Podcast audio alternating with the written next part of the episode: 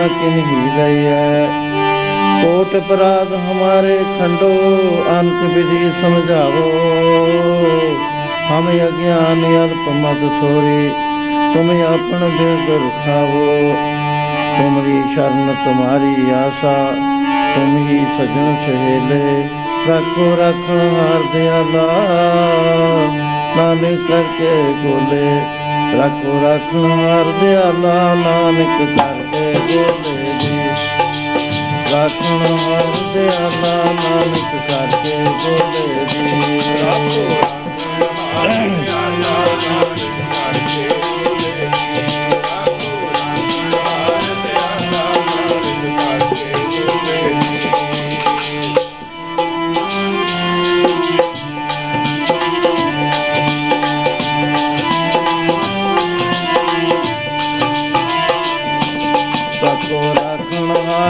ਪਿਆਲਾ ਨਾਨਕ ਕਰਦੇ ਗੋਲੇ ਜੀ। ਰੱਖੋ ਰੱਖਣ ਹਰ ਦਿਆਲਾ ਨਾਨਕ ਕਰਦੇ ਗੋਲੇ ਜੀ।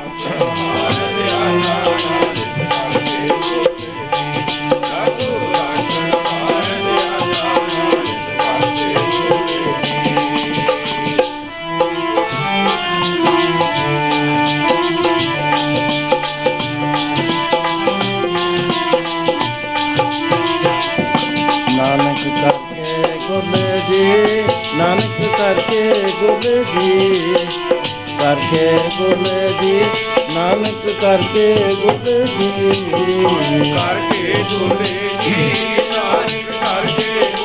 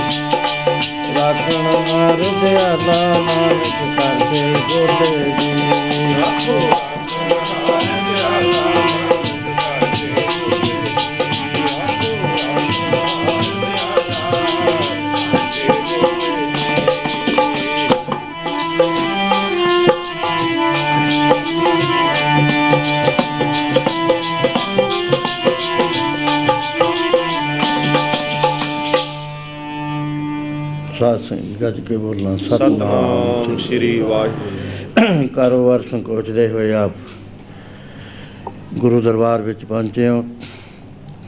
ਥੋੜਾ ਜੋ ਆਪਣੇ ਪਾਸ ਟਾਈਮ ਹੈ, ਤਕਰੀਬਨ ਪੌਣੇ 2 ਘੰਟੇ।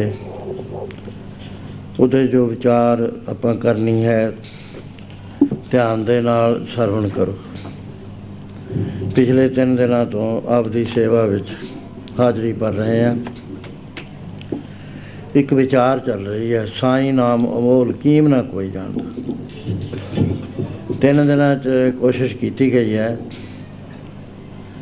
ਕਿ ਕੁਛ ਨਾ ਕੁਛ ਸਾਨੂੰ ਨਾਮ ਬਾਰੇ, ਉਹਦੀ ਮਹੱਤਤਾ ਬਾਰੇ ਸਮਝ ਆ ਜਾਵੇ, ਸਾਡੇ ਅੰਦਰ ਰੁਚੀ ਜਾਗ ਪਵੇ। ਵੀ ਅਸਲ ਚੀਜ਼ ਜੇ ਕੋਈ ਹੈ ਤਾਂ ਪਰਮੇਸ਼ਰ ਦਾ ਨਾਮ ਹੀ ਹੈ ਇੱਥੇ, ਸੰਸਾਰ ਵਿੱਚ ਨਾਮ ਦੇ ਵਾਸਤੇ ਅਸੀਂ ਆਏ ਹਾਂ। ਨਾਮ ਤੋਂ ਬਗੈਰ ਵਾਹਿਗੁਰੂ ਦਾ ਮਿਲਾਪ ਨਹੀਂ ਹੋ ਸਕਦਾ। ਸੋ ਉਹਦੀ ਵਿਚਾਰ ਤਿੰਨ ਦਿਨ ਆਪਾਂ ਲਗਾਤਾਰ ਕੀਤੀ ਹੈ। ਗੁਰੂ ਨਾਨਕ ਪਾਤਸ਼ਾਹ ਨੇ ਹਿਮਾਲਿਆ ਪਰਬਤ ਤੇ ਜਾ ਕੇ ਸਿੱਧਾਂ ਨੂੰ ਬਹੁਤ ਹੀ ਯੁਕਤੀਆਂ ਯੁਕਤੀਆਂ ਦੇ ਨਾਲ ਸਮਝਾਇਆ ਕਿ ਉਹ ਜਿਹੜੇ ਸਾਧਨ ਪਹਿਲੇ ਨੇ ਆਬਸਲੀਟ ਹੋ ਚੁੱਕੇ ਨੇ ਸਾਰੇ। ਕਿਉਂਕਿ ਚੱਲਦੇ ਨਹੀਂ ਤਪ ਦਾ ਸਥਾਨ ਨਹੀਂ ਹੈ ਗੁਰੂ ਘਰ ਦੇ ਅੰਦਰ, ਸੇਵਾ ਹੈ ਤਪ ਦੀ ਥਾਂ। ਸੋ ਇਹ ਨਾਮ ਮਿਲਦਾ ਕਿੱਥੋਂ ਹੈ, ਕਿਵੇਂ ਮਿਲਦਾ ਹੈ? ਅਸੀਂ ਨਾਮ ਤੱਕ ਕਿਵੇਂ ਪਹੁੰਚ ਸਕਦੇ ਹਾਂ? ਪਹਿਲਾਂ ਤਾਂ ਇਹ ਪਤਾ ਹੋਣਾ ਚਾਹੀਦਾ ਵੀ ਨਾਮ ਹੈ ਕਿੱਥੇ। ਮਹਾਰਾਜ ਕਹਿੰਦੇ, ਨਾਮ ਕਿਤੋਂ ਬਾਹਰੋਂ ਨਹੀਂ ਆਉਣਾ, ਨਾਮ ਸਾਰੀ ਸ੍ਰਿਸ਼ਟੀ 'ਚ ਪਰਿਪੂਰਨ ਹੈ, ਤੇਰੇ ਅੰਦਰ ਵੀ ਪਰਿਪੂਰਨ ਹੈ। ਨੌ ਨੇ ਦਾ ਅੰਮ੍ਰਿਤ ਪ੍ਰਭ ਕਾ ਨਾਮ, ਦੇਹੀ ਮੈਂ ਇਸ ਕਾ ਵਿਸਰਾਮ। ਇਸ ਦੇਹੀ ਦੇ ਵਿੱਚ ਉਹਦਾ ਵਿਸਰਾਮ ਹੈ ਨਾਮ ਦਾ। ਉਥੇ ਨਿਸ਼ਾਨੀਆਂ ਕੀ ਨੇ? ਕਹਿੰਦੇ, ਸੁਨ ਸਮਾਦ ਫੁਰਨਾ ਨਹੀਂ, ਉਥੇ ਕੋਈ ਵੀ ਅਫੁਰ ਅਵਸਥਾ 'ਚ ਪਹੁੰਚ ਜਾਂਦਾ ਅਨਹਤ ਹੈ ਨਾਥ। ਆਤਮਿਕ ਸੰਗੀਤ ਦੀ ਧੁਨ ਉਥੇ ਹੋ ਰਹੀ ਹੈ।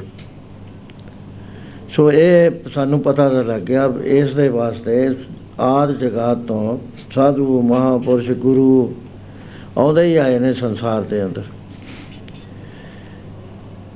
ਗੁਰੂਆਂ ਤੇ ਸਾਡਾ ਰੌਲਾ ਕੋਈ ਨਹੀਂ ਹੈ, ਲੇਕਿਨ ਅਸੀਂ ਜਿਹੜੀ ਗੱਲ ਕਰਨੀ ਹੈ, ਉਹ ਇਹ ਹੈ ਵੀ ਗੁਰੂ ਨਾਨਕ ਸਾਹਿਬ ਗੁਰੂ ਪਰਮੇਸ਼ਰ ਸੀਗੇ। ਜਦੋਂ ਆਪ ਸੱਚਖੰਡ ਗਏ ਨੇ, ਪਰਮੇਸ਼ਰ ਨੇ ਬੁਲਾਏ। ਉਥੇ ਨਾਲ ਇਹ ਗੱਲ ਕਹੀ ਕਿ हे ਨਾਨਕ, ਮੈਂ ਪਾਰ ਬ੍ਰਹਮ ਪਰਮੇਸ਼ਰ ਤੂੰ ਗੁਰੂ ਪਰਮੇਸ਼ਰ। ਇਸ ਕਰਕੇ ਸਾਡਾ ਗੁਰੂਆਂ ਤੇ ਕੋਈ ਰੌਲਾ ਹੀ ਨਹੀਂ ਹੈ। ਗੁਰੂ ਜਿੰਨੇ ਵੀ ਹੁਣ, ਗੁਰੂ ਟੀਚਰ ਨੂੰ ਕਹਿੰਦੇ ਨੇ, ਮਾਸਟਰ ਨੂੰ ਕਹਿੰਦੇ ਨੇ। ਲੇਕਿਨ ਗੁਰੂ ਪਰਮੇਸ਼ਰ ਹੋਰ ਹੈ, ਉਹਦਾ ਦਰਜਾ ਹੋਰ ਹੈ। ਸਾਨੂੰ ਨਹੀਂ ਝਗੜਨਾ ਚਾਹੀਦਾ, ਕਿਉਂਕਿ ਆਪਣੇ ਐਡੇ ਵੇਲੇ ਗੁਰੂ ਨੂੰ ਫੇਰ ਅਸੀਂ ਲਿਆਈਏ ਦੂਏ ਵੀ ਠੀਕ ਨੇ ਜਿਹੜੇ ਰਾਹ ਦਿਖਾਉਂਦੇ ਨੇ, ਕੋਈ ਮਾੜੇ ਨਹੀਂ ਹੋਇਆ ਕਰਦੇ। ਸੁਖ ਰਾਜੇ ਕਰ ਹਰੀ ਚੰਦ, ਰਾਤੀ ਜਾਏ ਸੁਣੇ ਗੁਰਬਾਣੀ। ਉਸ ਵੇਲੇ ਵੀ ਗੁਰਬਾਣੀ ਸੀ, ਕੋਈ ਜਿਹਨੂੰ ਸੁਣਦੀ ਸੀ ਰਾਣੀ ਜਾ ਕੇ। ਸੋ ਇਹ ਕਿਸ ਤਰ੍ਹਾਂ ਨਾਮ ਦੀ ਪ੍ਰਾਪਤੀ ਹੋ ਸਕਦੀ ਹੈ? ਜਿਹੜਾ ਮੁੱਲਾ ਨਾਮ ਹੈ, ਉਹਦੇ ਤੱਕ ਸਾਡੀ ਰਸਵਾਈ ਕਿਵੇਂ ਹੋ ਸਕਦੀ ਹੈ? ਉਹਦੇ ਬਾਰੇ ਜੋ ਵਿਚਾਰ ਹੈ, ਮੈਂ ਆਪਦੇ ਚਰਨਾਂ 'ਚ ਬੇਟਾ ਕਰੂੰ। ਉਹ ਇਹ ਹੈ ਕਿ ਗੁਰੂ ਦੇ ਬਗੈਰ ਨਾਮ ਨਹੀਂ ਮਿਲਦਾ। ਬਿਨ ਸਤਗੁਰ ਨਾਉ ਨਾ ਪਾਈਐ, ਬੁਝੋ ਕਰ ਵਿਚਾਰ। ਨਾਨਕ ਪੂਰੇ ਭਾਗ ਸਤਗੁਰ ਮਿਲੇ, ਸੁਖ ਪਾਏ ਜੁਗ ਚਾਰ। ਜਿੰਨਾ ਚਿਰ ਭਾਗ ਨਹੀਂ ਬਣਦੇ, ਸਤਿਗੁਰੂ ਨਹੀਂ ਮਿਲਦਾ। ਪੂਰਾ ਸਤਿਗੁਰੂ ਇੱਥੇ ਲਿਖਿਆ ਮਹਾਰਾਜ ਨੇ। ਉਹ- ਇਹਦਾ ਮਤਲਬ ਹੈ ਡ- ਡ- ਛੋਟੇ ਗ੍ਰੇਡ ਦੇ ਵੀ ਗੁਰੂ ਹੋਣੇ ਨੇ। ਸੋ ਉਹ ਉਹਦੀ ਕੁਆਲਿਟੀਜ਼ ਕੀ ਹੁੰਦੀਆਂ ਨੇ? ਕੱਲ ਵੀ ਮੈਂ ਬੇਨਤੀ ਕਰੀ ਸੀ, ਘਰ ਮੈਂ ਘਰ ਦਿਖਾਏ ਦੇ ਸੋ ਸਤਿਗੁਰ ਪੁਰਖ ਜਾਣ ਜਿਹੜਾ ਇਹਦੇ ਵਿੱਚ ਸਰੀਰ ਵਿੱਚ ਅਬੋਰਡ ਆਫ ਦਾ ਗੋਡ ਦਿਖਾ ਦੇਵੇ, ਉਹਨੂੰ ਸਤਿਗੁਰੂ ਕਹਿੰਦੇ ਨੇ। ਭਾਈ ਗੁਰਦਾਸ ਜੀ ਨੇ ਹੋਰ ਵਿਆਖਿਆ ਕਰਦੇ ਹੋਏ ਇਸ ਤਰ੍ਹਾਂ ਦੇ ਨਾਲ ਫਰਮਾਨ ਕੀਤਾ ਹੈ।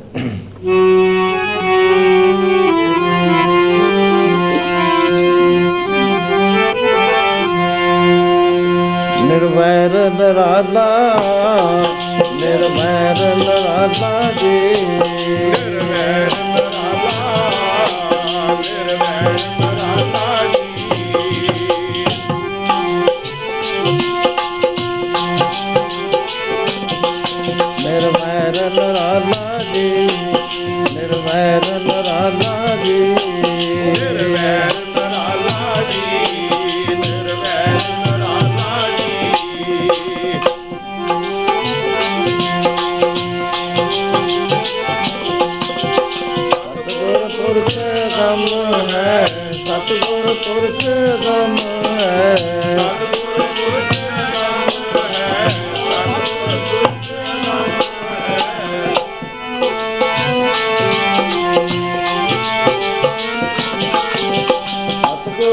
ਪੁਰਖ ਗਮ ਹੈ ਸਤਿਗੁਰ ਪੁਰਖ ਗਮ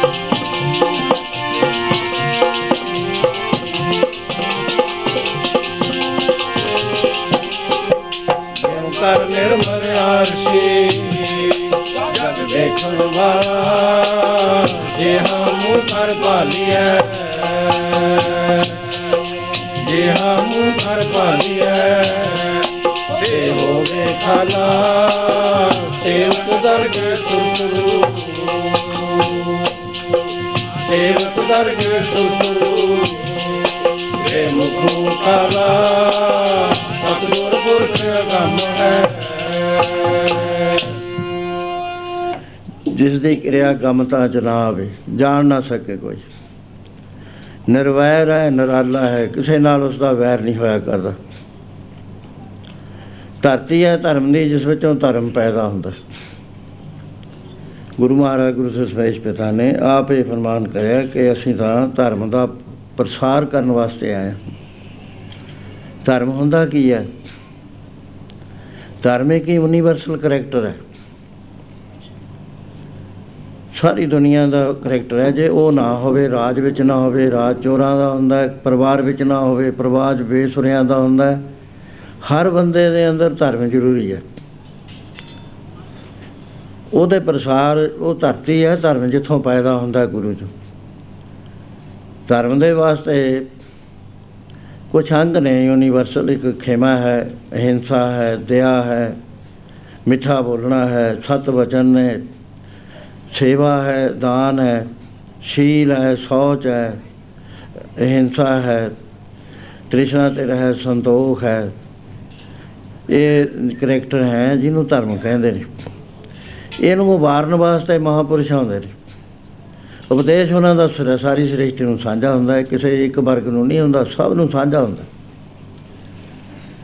ਸੋ ਇਸ ਦੇ ਵਾਸਤੇ ਜੋ ਹੈ, ਉਹ ਨਿਰਵੈਰ ਸਤਿਗੁਰੂ ਹੁੰਦਾ ਹੈ। ਕਿਸੇ ਨੂੰ ਘਟੀਆ ਵਧੀਆ ਨਹੀਂ ਜਾਣਦਾ, ਆਪਣਾ ਬਗਾਨਾ ਨਹੀਂ ਜਾਣਦਾ। ਉਹ ਸਾਰਿਆਂ ਦਾ ਹੀ ਹੋਇਆ ਕਰਦਾ ਗੁਰੂ।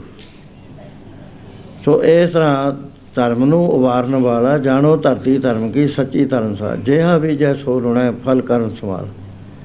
ਜਿੰਨੀ ਕੁ ਭਾਵਨਾ ਹੋਏਗੀ ਉਹਨਾਂ ਕੁ ਫਲ ਮਿਲ ਜਾਂਦਾ ਹੈ। ਜਿਉ ਕਰ ਨਿਰਮਲ ਆਰਸੀ ਜਗ ਵੇਖਣ ਵਾਲਾ, ਜਿਹਾ ਮੂੰਹ ਕਰ ਭਾਲੀਏ ਤੇ ਉਹ ਵੇਖਾ ਲਾ। ਗੁਰੂ ਦੂਸਰੇ ਪਾਤਸ਼ਾਹ ਸੰਗਤ 'ਚ ਬੈਠੇ ਨੇ, ਸਾਰੀ ਸੰਗਤ ਬੈਠੀ ਹੈ। ਆਪ ਤਖਤ ਦੇ ਉੱਪਰ ਸੁਸ਼ੋਭਤ ਨੇ। ਨੇੜੇ ਭਾਈ ਵਾਲਾ ਜੀ ਬੈਠੇ ਨੇ, ਬਾਬਾ ਬੁੱਢਾ ਜੀ ਬੈਠੇ ਨੇ, ਹੋਰ ਗੁਰਸਿੱਖ ਬੈਠੇ ਆ ਆਪਨੇ ਅਚਾਨਕ ਕਿਹਾ, ਕਹਿੰਦੇ ਭਾਈ ਬਾਲਾ ਜੀ, ਤੁਸੀਂ ਗੁਰੂ ਨਾਨਕ ਪਾਤਸ਼ਾਹ ਦੇ ਨਾਲ ਰਹੇ ਹੋ, ਤੁਸੀਂ ਕੀ ਕਰ ਜਾਤਾ ਗੁਰੂ ਨਾਨਕ ਪਾਤਸ਼ਾਹ ਨੂੰ? ਦੋਏ ਹੱਥ ਜੋੜ ਲਏ ਭਾਈ ਬਾਲਾ ਜੀ ਨੇ। ਕਹਿਣ ਲੱਗੇ, ਪਾਤਸ਼ਾਹ, ਉਹ ਤਾਂ ਪੂਰਨ ਸੰਤ ਸਨ। ਮਹਾਰਾਜ ਕਹਿੰਦੇ, ਅੱਛਾ ਭਾਈ, ਤੂੰ ਸੰਤ ਹੋਇਆ। ਬਾਬਾ ਜੀ, ਤੁਸੀਂ ਵੀ ਬਚਪਨ ਚ ਆ ਗਏ ਸੀ। ਤੁਸੀਂ ਗੁਰੂ ਨਾਨਕ ਪਾਤਸ਼ਾਹ ਨੂੰ ਕੀ ਕਰ ਜਾਤਾ? ਕਹਿਣ ਲੱਗੇ, ਸੱਚੇ ਪਾਤਸ਼ਾਹ, ਉਹ ਤਾਂ ਪੂਰਨ ਬ੍ਰਹਮ ਗਿਆਨੀ ਸਨ। ਅੱਛਾ ਭਾਈ, ਤੂੰ ਪਾਰ ਬ੍ਰਹਮ ਗਿਆਨੀ ਹੋਇਆ। ਦੂਸਰਿਆਂ ਨੂੰ ਵੀ ਪੁੱਛਿਆ, ਆਪਣੇ ਆਪਣੇ ਭਾਵ ਸਾਰਿਆਂ ਨੇ ਦੱਸੇ। ਸਾਰਿਆਂ ਨੇ ਦੱਸਣ ਤੋਂ ਬਾਅਦ ਦੋਏ ਹੱਥ ਜੋੜ ਕੇ ਬੇਨਤੀ ਕਰੀ ਕਿ ਪਾਤਸ਼ਾਹ, ਆਪ ਗੁਰੂ ਨਾਨਕ ਪਾਤਸ਼ਾਹ ਨੂੰ ਕੀ ਸਮਝਦੇ ਰਹੇ? ਉਸ ਵੇਲੇ ਆਪ ਨੇ ਕਿਹਾ ਕਿ ਇਹ ਸਾਧ ਸੰਗਤ ਜੀ, ਕਰੋੜਾਂ ਬ੍ਰਹਮੰਡਾਂ ਦਾ ਮਾਲਕ,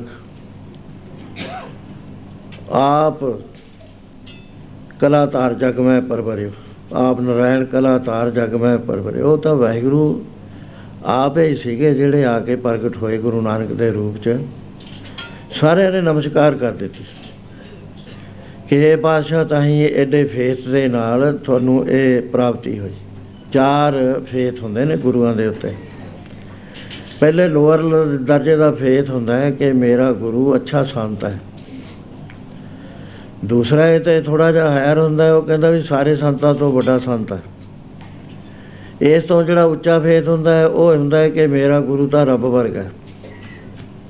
ਸਭ ਤੋਂ ਸੁਪਰੀਮ ਜਿਹੜਾ ਫੇਥ ਹੈ, ਉਹ ਇਹ ਹੁੰਦਾ ਵੀ ਗੁਰੂ ਵਿੱਚ ਤੇ ਰੱਬ ਵਿੱਚ ਮੇਰੇ 'ਚ ਕੋਈ ਫ਼ਰਕ ਨਹੀਂ ਹੈ। ਇਸ ਫੇਥ ਨੂੰ ਗੁਰਬਾਣੀ ਪ੍ਰਵਾਨ ਕਰਦੀ ਹੈ ਤੇ ਇਸ ਦੇ ਨਾਲ ਫਰਮਾਨ ਹੈ ਪੜੋ ਬਿਆਨਾ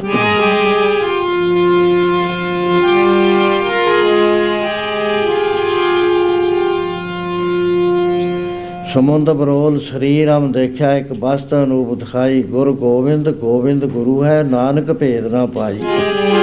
ਗੁਰ ਗੋਬਿੰਦ ਗੋਬਿੰਦ ਗੁਰੂ ਹੈ, ਨਾਨਕ ਭੇਦ ਨਾ ਪਾਈ। ਗੁਰ ਗੋਬਿੰਦ ਗੋਬਿੰਦ ਗੁਰੂ ਹੈ, ਨਾਨਕ ਭੇਦ ਨਾ ਪਾਈ। ਗੁਰ ਗੋਬਿੰਦ ਗੋਬਿੰਦ ਗੁਰੂ ਹੈ, ਨਾਨਕ ਭੇਦ ਨਾ ਪਾਈ। ਗੁਰ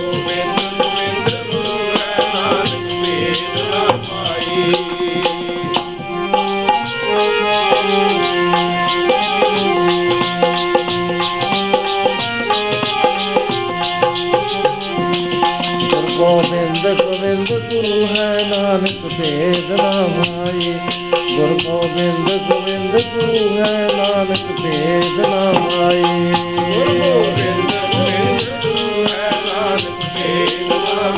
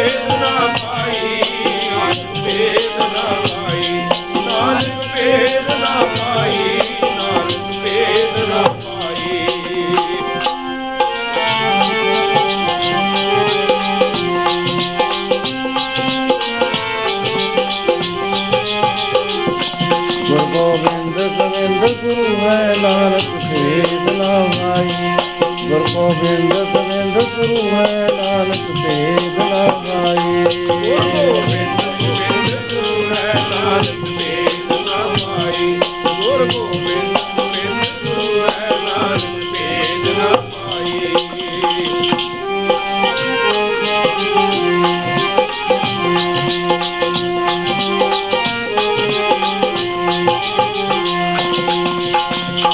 ਸਮੁੰਦ ਬਰੋਲ ਸ੍ਰੀ ਰਾਮ ਦੇਖਿਆ, ਇੱਕ ਬਸਤੋਂ ਰੂਪ ਦਿਖਾਈ। ਗੁਰ ਗੋਬਿੰਦ ਗੋਬਿੰਦ ਗੁਰੂ ਹੈ, ਨਾਨਕ ਭੇਦ ਨਾ ਪਾਈ। ਇਸ ਤੋਂ ਹੇਠਾਂ ਜਿਸ ਦਾ ਨਿਸ਼ਚੈ ਹੈ, ਗੁਰ ਪਰਮੇਸ਼ਰ ਏਕੋ ਜਾਨ।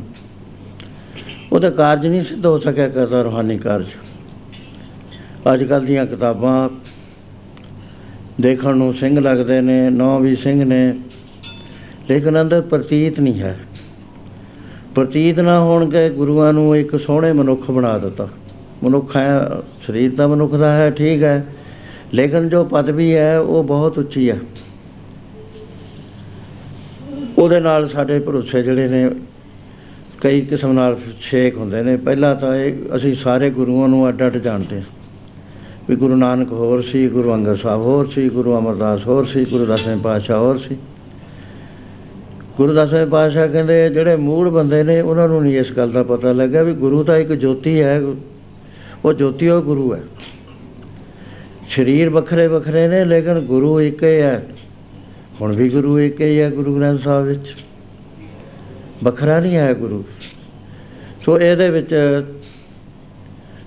ਜਦੋਂ ਗੁਰੂ ਗ੍ਰੰਥ ਸਾਹਿਬ ਦੇ ਵਿੱਚ ਹਵਾਲਾ ਦਿੰਦੇ ਨੇ, ਇਹ ਵੀ ਕਹਿੰਦੇ ਨੇ ਭਗਤ ਕਬੀਰ ਜੀ ਨੇ ਐ ਕਿਹਾ ਰਵਿਦਾਸ ਜੀ ਨੇ ਐ ਕਿਹਾ, ਨਾਮਦੇਵ ਜੀ ਨੇ ਐ ਕਿਹਾ, ਸਾਡੇ ਤਾਂ ਨਹੀਂ ਇਹ ਗੱਲ ਆਉਂਦੀ, ਕਿਉਂਕਿ ਗੁਰੂ ਦਸਵੇਂ ਪਾਤਸ਼ਾਹ ਨੇ ਸਾਰਾ ਗੁਰੂ ਗ੍ਰੰਥ ਸਾਹਿਬ ਦਮਨਵੇਂ ਸਾਹਿਬ ਆਪਣੇ ਮੁਖ ਤੋਂ ਉਚਾਰਨ ਕੀਤਾ। ਭਾਈ ਮਨੀ ਸਿੰਘ, ਬਾਬਾ ਦੀਪ ਸਿੰਘ ਉਹਨੇ ਲਿਖਦੇ ਸੀਗੇ। ਜਦੋਂ ਗੁਰੂ ਦੇ ਮੁਖ ਤੋਂ ਆਇਆ ਸਾਰਾ ਗੁਰੂ ਗ੍ਰੰਥ ਸਾਹਿਬ, ਇਹ ਠੀਕ ਹੈ ਡਿਫਰੈਂਸ਼ੀਏਟ ਕਰਨ ਦੀ ਸਾਨੂੰ ਕੀ ਲੋੜ ਪਈ ਹੋਈ ਹੈ ਸਿੱਧਾ ਕਹੋ ਵੀ ਗੁਰਬਾਣੀ ਦੇ ਅੰਦਰ ਇਸ ਤਰ੍ਹਾਂ ਦੇ ਨਾਲ ਆਉਂਦਾ। ਹੈ ਸੋ ਗੁਰੂ ਦੇ ਉੱਤੇ ਭਰੋਸਾ ਹੈ, ਜਿੰਨਾ ਭਰੋਸਾ ਵਧੇਗਾ ਉਨਾ ਹੀ ਸਾਨੂੰ ਪ੍ਰਾਪਤੀ ਹੋਏਗੀ। ਹੁਣ ਮੈਂ ਬੇਨਤੀ ਕਰਦਾ ਸੀ ਕਿ ਗੁਰੂ ਤੋਂ ਬਗੈਰ ਨਾਮ ਦੀ ਪ੍ਰਾਪਤੀ ਨਹੀਂ ਹੁੰਦੀ। ਲੱਖ ਯਤਨ ਕਰ ਲੋ ਜਿੱਥੇ ਫਿਰਨਾ ਫਿਰ ਲੋ ਜੋ ਕਰਨਾ, ਸਮਰੱਥ ਗੁਰੂ ਤੋਂ ਬਿਨਾਂ ਨਾਮ ਦੀ ਪ੍ਰਾਪਤੀ ਨਹੀਂ ਗੁਰੂਆਂ ਦਾ ਜਿਹੜਾ ਹੈ, ਪਹਿਲਾਂ ਗੁਰੂ ਨਾਨਕ ਪਾਤਸ਼ਾਹ ਤੋਂ ਚਰਨਾ ਮਿਰਤ ਦਾ ਰਿਵਾਜ ਸੀ। ਜਲ ਦੇ ਨਾਲ ਅੰਗੂਠਾ ਛਵਾ ਦਿੰਦੇ ਸੀ। ਉਹਦੇ ਬਾਅਦ ਉਹ ਪੜਾਉਂਦੇ ਸੀ ਉਹ ਤੋਂ ਬਾਅਦ ਉਹਨੂੰ ਸ਼ਬਦ ਦਿੰਦੇ ਸੀ, ਮੰਤਰ ਦਿੰਦੇ ਸੀ ਗੁਰੂ ਘਰ ਦਾ। ਲੇਕਿਨ ਉਹ ਇੰਨਾ ਪਾਵਰਫੁਲ ਹੁੰਦਾ ਸੀ ਕਿ ਉਸੇ ਵੇਲੇ ਸਮਾਧੀ ਲੱਗ ਜਾਂਦੀ ਸੀ। ਜੇ ਸੱਜਣ ਠੱਗ ਨੂੰ ਦਿੱਤਾ, ਸੱਜਣ ਠੱਗ ਦੀ ਉਸੇ ਵੇਲੇ ਸਮਾਧੀ ਲੱਗ ਗਈ। ਜੇ ਭੂਮੀਆਂ ਨੂੰ ਦਿੱਤਾ, ਭੂਮੀਆਂ ਉਸੇ ਵੇਲੇ ਸੰਤ ਬਣ ਗਿਆ। ਉਹ ਹੋਰ ਚੀਜ਼ ਹੈ ਜਿਹਨੂੰ ਅਸੀਂ ਸਮਝਣ ਦਾ ਯਤਨ ਨਹੀਂ ਕਰਦੇ। ਉਹਦੇ ਵਿੱਚ ਇੱਕ ਕੰਡੀਸ਼ਨ ਹੈ, ਜੇ ਕੰਡੀਸ਼ਨ ਪੂਰੀ ਕਰ ਲਓ, ਫੇਰ ਬੜਾ ਈਜ਼ੀ ਹੋ ਜਾਂਦਾ ਹੈ। ਅਸੀਂ ਗੁਰੂ ਕੋਲ ਆਉਂਦੇ ਹਾਂ ਵੀ ਸਾਨੂੰ ਨਾਮ ਚਾਹੀਦਾ ਗੁਰੂ ਦਸਵੇਂ ਪਾਤਸ਼ਾਹ ਨੇ ਜੋ ਮੌ- ਜੋ ਮੌਜੂਦਾ ਹੈ ਸ਼ਬਦ ਦੇਣ ਦਾ, ਮੰਤਰ ਦੇਣ ਦਾ ਤਰੀਕਾ, ਉਹਦੇ ਵਿੱਚ ਪਰਿਵਰਤਨ ਕਰ ਦਿੱਤਾ ਉਹ ਇਹ ਹੈ ਕਿ ਸਾਨੂੰ ਜਦੋਂ ਅਸੀਂ ਗੁਰੂ ਕੋਲ ਆਉਂਦੇ ਆ ਗੁਰੂ ਇਹ ਕਹਿੰਦਾ ਵੀ ਦੇਖ, ਜਿਉਂਦੇ ਦੇ ਤੇ ਤਾਂ ਨਹੀਂ ਅਸਰ ਹੋਣਾ ਕੋਈ ਵੀ। ਤੈਨੂੰ ਅਸੀਂ ਮਾਰਨਾ ਹੈ, ਖਤਮ ਕਰਨਾ ਹੈ ਟੋਟਲੀ। ਹਾਲੇ ਤੂੰ ਮਰ ਨਹੀਂ ਸਕਦਾ। ਲੇਕਿਨ ਤੂੰ ਇਸ ਗੱਲ ਨੂੰ ਮੰਨ ਲੈ ਵੀ ਮੈਂ ਮਰਨਾ ਕਬੂਲ ਹੈ ਜੀ। ਪੁੱਛਦੇ ਨੇ ਵੀ ਮਰਨਾ ਕਬੂਲ ਹੈ ਕਹਿੰਦਾ ਹਾਂ ਜੀ, ਮੈਨੂੰ ਕਬੂਲ ਹੈ ਇਸ ਤਰ੍ਹਾਂ ਦੇ ਨਾਲ ਫਰਮਾਨ ਕਰਦੇ ਆ ਪੜੋ ਧਿਆਨ ਨਾਲ। ਮਰਨਾ ਕਬੂਲ ਲੈ ਜੀਵਨ ਦੀ ਛੱਡ ਕੇ ਆਸਾ। ਮਰਨਾ ਕਬੂਲ ਲੈ ਜੀਵਨ ਦੀ ਛੱਡ ਕੇ ਆਸਾ।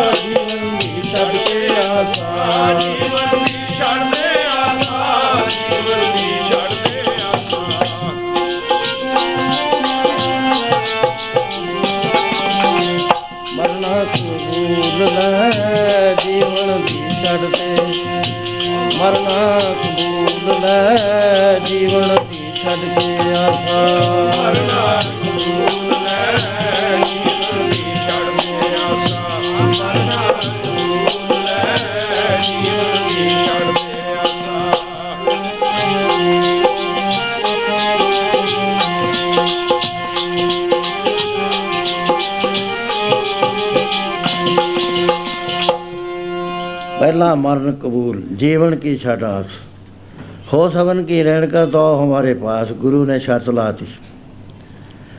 ਬੇ ਤੂੰ ਮਰਤਾ ਸਕਦਾ ਨਹੀਂ ਹੈ ਤੇਰੇ ਇਖਤਿਆਰ ਵਿੱਚ ਨਹੀਂ ਮਰਨਾ। ਇਹ ਮਾਰਨਾ ਹੈ ਮੇਰਾ ਕੰਮ, ਪਹਿਲਾਂ ਤੂੰ ਕਬੂਲ ਕਰ ਵੀ ਮੈਂ ਮਰ ਜਾਗਾ। ਜੀਵਨ ਜਿਹੜਾ ਤੂੰ ਜਿਉਣਾ ਹੈ ਜੀਵਨ ਨਹੀਂ ਹੈ, ਇਹ ਤਾਂ ਕੈਮੀਕਲ ਜੀਵਨ ਹੈ। ਰੋਟੀ ਪ੍ਰਸ਼ਾਦੇ ਛਕ ਲੈਣਾ, ਦਵਾਈਆਂ ਦਾ ਆਸਰਾ ਹੈ ਵਿਟਾਮਿਨ ਲੈ ਲੈਣਾ ਹੈ। ਇਲੈਕਟ੍ਰੋਨਿਕ ਤੇ ਮੈਗਨੈਟਿਕ ਵੇਵਸ ਬ੍ਰੇਨ ਦੇ ਵਿੱਚ ਚੱਲਦੀਆਂ ਨੇ। ਇਹ ਕੈਮੀਕਲ ਜੀਵਨ ਹੈ ਪਿਆਰਿਆ ਤੈਨੂੰ ਮੈਂ ਸਦਾ ਦਾ ਜੀਵਨ ਦੇਣਾ ਹੈ। ਉਹ ਜੀਵਨ ਦੇਣਾ ਜਿਹੜਾ ਕਦੇ ਮੁੜ ਕੇ ਖਤਮੇ ਨਾ ਹੋਵੇ।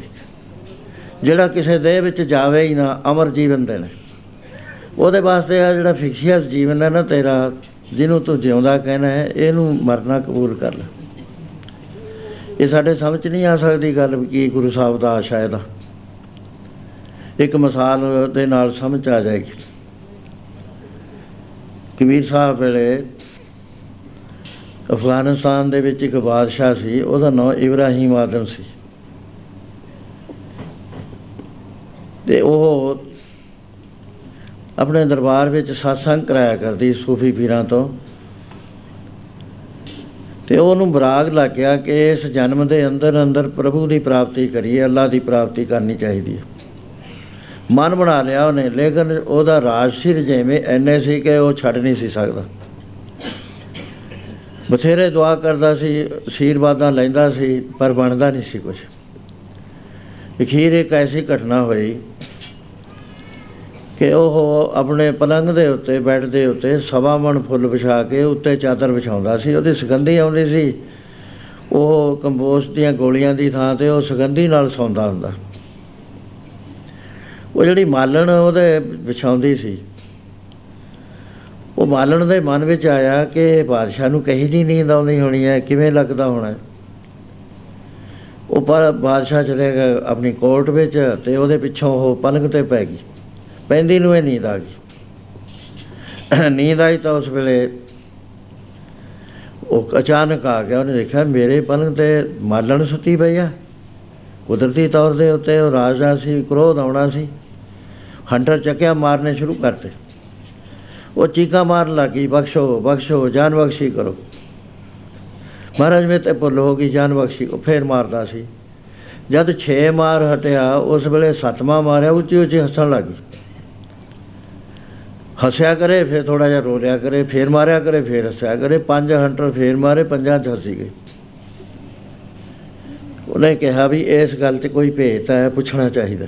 ਕਹਿੰਦਾ ਇਹ ਮਾਲਣ ਤੂੰ ਇਹ ਦੱਸ, ਪਹਿਲਾਂ ਤੂੰ ਰੋਂਦੀ ਸੀ। ਤੇ ਹੁਣ ਹੰਟਰ ਲੱਗੇ ਤੇ ਤੂੰ ਹੱਸਦੀ ਕਿਉਂ ਹੈ ਕਹਿਣ ਲੱਗੀ, ਮਹਾਰਾਜ, ਜੇ ਜਾਨ ਬਖਸ਼ੀ ਹੋਵੇ ਤਾਂ ਮੈਂ ਬੇਨਤੀ ਕਰ ਸਕਦੀ ਹਾਂ। ਕਹਿੰਦੇ, ਜਾਨ ਬਖਸ਼ੀ ਦੇ- ਕਰੀ। ਕਹਿਣ ਲੱਗੀ, ਮਹਾਰਾਜ, ਮੈਂ ਰੋਜ਼ ਫੁੱਲ ਇੱਥੇ ਵਿਛਾਉਂਦੀ ਸੀ। ਮੇਰੇ ਮਨ ਵਿੱਚ ਹਮੇਸ਼ਾ ਹੀ ਆਉਂਦਾ ਸੀ, ਇਹ ਬਾਦਸ਼ਾਹ ਨੂੰ ਕਹੀ ਜੀ ਨੀਂਦ ਆਉਂਦੀ ਹੋਣੀ ਹੈ। ਸੰਸਾਰ ਵਿੱਚ ਜੋ ਮਨ ਹੈ ਜਿਸ ਨੂੰ ਮਨ ਕਹਿੰਦੇ ਹਾਂ ਅਸੀਂ ਉਹ ਟ੍ਰੈਚਰਸ ਹੈ। ਮਨ ਖੁਟਹਰ ਤੇਰਾ ਨਹੀਂ ਸਾਧ। ਉਹਦਾ ਵਿਸ਼ਵਾਸ ਨਹੀਂ ਹੈ ਕੋਈ। ਇਹ ਪਤਾ ਨਹੀਂ ਕਿਹੜੇ ਵੇਲੇ ਮਨ ਗਲਤੀ ਕਰ ਜਾਵੇ। ਕਹਿਣ ਲੱਗੀ, ਮਹਾਰਾਜ, ਮੈਂ ਵੀ ਮਨ ਦੇ ਇਨਫਲੂਐਂਸ ਚ ਆ ਗਈ ਤੇ ਮੈਂ ਪੈ ਗਈ। ਨਚਰਲੀ ਸੀ, ਤੁਸੀਂ ਮੈਨੂੰ ਮਾਰਨਾ ਸੀ, ਕੁੱਟਣਾ ਸੀ।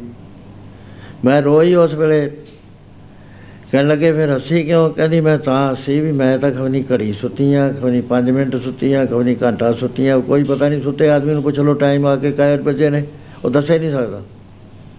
ਆ ਫੌਜਾਂ ਵਿੱਚ ਜਦੋਂ ਪਹਿਰੇਦਾਰ ਸੌਂ ਜਾਂਦੇ ਨੇ, ਪਹਿਰੇ ਦੇਣ ਵਾਲੇ, ਉਹ ਡੇ ਅਫਸਰ ਆਉਂਦਾ ਆ ਕੇ ਇੱਕਦਮ ਪੁੱਛਦਾ ਕਾਇ ਵਜੇ ਨੇ? ਉਹ ਹੁਣ ਵਜੇ ਤਾਂ ਤਾਂ ਪਤਾ ਹੋਵੇ, ਚਾਹੇ 2 ਮਿੰਟ ਸੁੱਤਾ ਉਹਨੇ ਤਾਂ ਉਹਨੂੰ ਕ- ਘਬਰਾ ਜਾਣਾ, ਪਤਾ ਨਹੀਂ ਹੁੰਦਾ। ਕਹਿਣ ਲੱਗੀ, ਮਹਾਰਾਜ, ਮੈਨੂੰ ਕੋਈ ਪਤਾ ਨਹੀਂ ਮੈਂ ਕਿੰਨਾ ਚਿਰ ਸੁੱਤੀ। ਨੈਚੁਰਲੀ ਸੀ, ਤੁਸੀਂ ਮੈਨੂੰ ਸਜ਼ਾ ਦੇਣੀ ਸੀ। ਹੱਸੀ ਮੈਂ ਇਸ ਵਾਸਤੇ ਵੀ ਮੈਂ ਤਾਂ ਘੜੀ ਸੁੱਤੀਆਂ ਕੋਈ 5 ਮਿੰਟ ਸੁੱਤੀਆਂ ਮੇਰੇ ਤਾਂ ਹੰਟਰ ਤੇ ਹੰਟਰ ਪੈ ਰਿਹਾ ਆ ਰਾਜਾ ਜਿਹੜਾ ਸਾਰੀ ਉਮਰ ਸੌਂ ਕੇ ਗੁਜ਼ਾਰ ਦੇਗਾ, ਇਹਦੇ ਉੱਤੇ ਇਹਦਾ ਕੀ ਹਾਲ ਹੋਏਗਾ ਦਰਗਾਹ ਵਿੱਚ ਜਾ ਕੇ? ਉਹ ਮਨ 'ਚ ਗੱਲ ਚੁਭ ਗਈ ਉਹਦੀ। ਵੱਡੇ ਵੱਡੇ ਮਹਾਪੁਰਸ਼ਾਂ ਦੇ ਚ- ਚ ਵੀ ਹੈ। ਇੱਕ ਆਪਣੇ ਪੰਜਾਬ ਵਿੱਚ ਛੱਜੂ ਭਗਤ ਹੁੰਦੇ। ਉਹ ਲਾਹੌਰ ਰਹਿੰਦੇ ਸੀ, ਰਾਵੀ ਇਸ਼ਨਾਨ ਕਰਕੇ ਆਇਆ ਕਰਦੇ ਸੀ। ਇੱਕ ਦਿਨ ਆਏ, ਇੱਕ ਬੀਬੀ ਝਾੜੂ ਦਿੰਦੀ ਸੀ ਬਾਜ਼ਾਰ ਦੇ ਵਿੱਚ। ਸੰਤਾਂ ਨੇ ਦੇਖਿਆ ਵੀ ਮੈਂ ਇਸ਼ਨਾਨ ਕਰਕੇ ਆਇਆ, ਇਧਰਲੇ ਪਾਸੇ ਹੋ ਜਾ, ਨਾਲੀ ਟੱਪੀ, ਦੂਏ ਪਾਸੇ ਹੋ ਗਿਆ ਉਹ ਬੀਬੀ ਦੇ ਮਨ ਵਿੱਚ ਵੀ ਖਿਆਲ ਆ ਗਿਆ ਕਿ ਭਗਤ ਜੀ ਆ ਰਹੇ ਨੇ ਤੇ ਮੈਂ ਇੱਧਰ ਹੋ ਜਾ, ਉਹ ਇੱਧਰ ਹੋ ਗਈ, ਜਦ ਦੇਖਿਆ ਉਹ ਵੀ ਇੱਧਰ, ਉਹ ਵੀ ਉੱਧਰ। ਉਹ ਵੀ ਇੱਧਰ ਦੂਸਰੇ ਪਾਸੇ ਫੇਰ ਟੱਪ ਗਿਆ, ਉਹ ਵੀ ਟੱਪ ਗਈ। ਤਿੰਨ ਵਾਰੀ ਹੋ ਗਿਆ, ਇਹਨਾਂ ਨੂੰ ਝਾੜੂ ਦੇਣ ਤੇ ਹਟ ਗਈ। ਜਦ ਨੇੜੇ ਆਈ, ਪਹਿਲਾਂ ਤਾਂ ਨਮਸਕਾਰ ਕਰੀ। ਫੇਰ ਕਹਿਣ ਲੱਗੀ, ਮਹਾਰਾਜ, ਇੱਕ ਪਾਸੇ ਹੋ ਕੇ ਤੁਰੀਦਾ ਉੱਥੇ ਹੀ ਖੜ ਗਿਆ। ਕਹਿੰਦਾ, ਬੀਬੀ, ਮੈਨੂੰ ਤੇਰੇ ਚਰਨਾਂ ਤੇ ਹੱਥ ਲਾਉਣ ਦੀ ਇਜਾਜ਼ਤ ਦੇ। ਕਹਿੰਦੀ, ਮਹਾਰਾਜ, ਮੈਂ ਤਾਂ ਬਹੁਤ ਛੋਟੇ ਕਿੱਤੇ ਵਾਲੀਆਂ ਮੇਰੀ ਜਾਤ ਵੀ ਛੋਟੀ ਮੰਨਦੇ ਹੋ ਤੁਸੀਂ। ਕਹਿੰਦੇ, ਨਹੀਂ ਬੀਬੀ, ਤਾਂ ਗੱਲ ਬਹੁਤ ਵੱਡੀ ਕਹਿ ਦਿੱਤੀ। ਮੈਂ ਸੱਚਮੁੱਚ ਇਹ ਦੋ ਪਾਸੇ ਚੱਲਦਾ ਸੀ। ਦੁਨੀਆ ਨੂੰ ਵੀ ਰੱਖਦਾ ਸੀ ਤੇ ਪਰਮੇਸ਼ਰ ਨੂੰ ਵੀ ਮਿਲਣਾ ਚਾਹੁੰਦਾ ਸੀ। ਲੇਕਿਨ ਮਹਾਪੁਰਸ਼ਾਂ ਦਾ ਇਹ ਮਤ ਹੈ ਕਿ ਲੋਕ ਕਟੰਮ ਸਭੂ ਤੇ ਤੋੜਾ ਤੋ ਆਪਨ ਵੇਢੀ ਆਵਾ। ਜੇ ਮਿਲਣਾ ਹੈ ਤਾਂ ਪਿਆਰ ਇੱਕ ਨਾਲ ਹੀ ਹੁੰਦਾ, ਸਾਰੀ ਦੁਨੀਆ ਨਾਲ ਨਹੀਂ ਹੁੰਦਾ। ਉਹ ਛੋਟੇ ਪਿਆਰ ਛੱਡ ਦੇ, ਵੱਡੇ ਪਿਆਰ ਵਿੱਚ ਆ ਜਾ। ਲੈ ਬੀਬੀ, ਮੈਂ ਤੈਂ ਮੈਨੂੰ ਮਤ ਦੇਤੀ। ਛੋਟੇ ਤੇ ਛੋਟੇ ਬੰਦੇ ਦਾ ਵੀ ਜਿਹੜਾ ਐਕਸ਼ਨ ਹੈ ਨਾ, ਵੱਡੇ ਤੋਂ ਵੱਡੇ ਨੂੰ ਮਤ ਦੇ ਦਿੰਦਾ ਅਪਮਾਨ ਚ ਨਹੀਂ ਆਉਣਾ ਚਾਹੀਦਾ ਕਿ ਮੈਂ ਬੜਾ ਪੜਿਆ ਲਿਖਿਆ। ਪਤਾ ਨਹੀਂ ਇੱਕ ਬੱਚੇ ਤੋਂ ਹੀ ਕੋਈ ਸਬਕ ਮਿਲ ਜਾਵੇ। ਸੋ ਇਸ ਤਰ੍ਹਾਂ ਦੇ ਨਾਲ ਉਹਨੇ ਚਰਨਾਂ ਤੇ ਹੱਥ ਲਾਤਾ, ਬਾਦਸ਼ਾਹ ਨੇ ਕਹਿਣ ਲੱਗਾ ਮਾਲਣ ਤੈ ਮੇਰੀ ਅੱਖ ਖੋਲਦੀ ਹੁਣ ਮੈਂ ਕੁਝ ਨਾ ਕੁਝ ਕਰਾਂਗਾ। ਉਹ ਰਾਤ ਨੂੰ ਉਹਨੂੰ ਸੁਪਨਾ ਆਇਆ ਵੀ ਉਹਦੇ ਮਹੱਲ ਦੇ ਉੱਤੇ ਬੰਦੇ ਫਿਰਦੇ ਨੇ, ਉਹਨੇ ਫ- ਸਿਪਾਹੀ ਭੇਜੇ। ਫੜ ਕੇ ਬੁਲਾ ਲਏ। ਕਹਿਣ ਲੱਗਾ, ਤੁਸੀਂ ਕੀ ਟੋਲਦੇ ਹੋ? ਕਿਉਂ ਮੇਰੇ ਮਹਿਲ ਤੇ ਚੜੇ ਕਹਿਣ ਲੱਗੇ, ਮਹਾਰਾਜ, ਸਾਡੇ ਉੱਠ ਗਵਾਚ ਗਏ। ਕਿੱਥੇ ਗਵਾਚੇ ਕਹਿੰਦਾ, ਜੰਗਲ 'ਚ ਝੁਕਦੇ ਸੀ। ਫੇਰ ਮੇਰੇ ਮਹਿਲ ਤੇ ਕਿਵੇਂ ਆ ਗਏ? ਮੇ- ਮੇਰੀਆਂ ਤਾਂ ਪੌੜੀਆਂ ਵੀ ਅੰਦਰ ਹੈ ਕਹਿੰਦੇ, ਮਹਾਰਾਜ, ਜਿਵੇਂ ਇਹ ਅਣਹੋਈ ਗੱਲ ਹੈ, ਇਸ ਤਰ੍ਹਾਂ ਤੂੰ ਵੀ ਅਣਹੋਈਆਂ ਕਰਦਾ ਹੈ। ਚਾਹੁੰਦਾ ਤੂੰ ਪਰਮੇਸ਼ਰ ਨੂੰ ਮਿਲਿਆ ਹੋਇਆ ਦੁਨੀਆ ਦੇ ਵਿੱਚ ਪਰਚਿਆ ਪਿਆ ਹੈ। ਜਾਂ ਕਿਸੇ ਮਹਾਪੁਰਸ਼ ਨੂੰ ਢੂੰਡ ਤੇ ਉਹਦੀ ਸ਼ਰਨ ਵਿੱਚ ਜਾ ਕੇ ਜੇ ਪਰਮੇਸ਼ਰ ਨੂੰ ਮਿਲਣਾ ਹੈ, ਤਾਂ ਜਾ ਉਹ ਸੁਪ- ਸੁਪਨਾ ਆ ਗਿਆ। ਪਹਿਲੇ ਦਿਨ ਉਹ ਮਾਲਣ ਦੀ ਗੱਲ ਹੋਈ ਦੂਏ ਦਿਨ ਦਰਬਾਰ ਲਾ ਲਿਆ। ਆਪਣੇ ਸ਼ਹਿਜ਼ਾਦੇ ਨੂੰ ਉਸਨੇ ਸਾਰਾ ਰਾਜ ਕਾਜ ਸੰਭਾਲ ਦਿੱਤਾ ਵਜ਼ੀਰ ਨੂੰ ਸਮਝਾ ਦਿੱਤਾ ਵੀ ਮੈਂ ਤਾਂ ਹੁਣ ਪਰਮੇਸ਼ਰ ਦੇ ਦੁਆਰੇ ਤੇ ਜਾਣਾ ਹੈ। ਜਿੰਨਾ ਚਿਰ ਮੈਨੂੰ ਮਿਲਾਪ ਨਹੀਂ ਹੁੰਦਾ ਮੈਂ ਨਹੀਂ ਵਾਪਸ ਆਉਣਾ।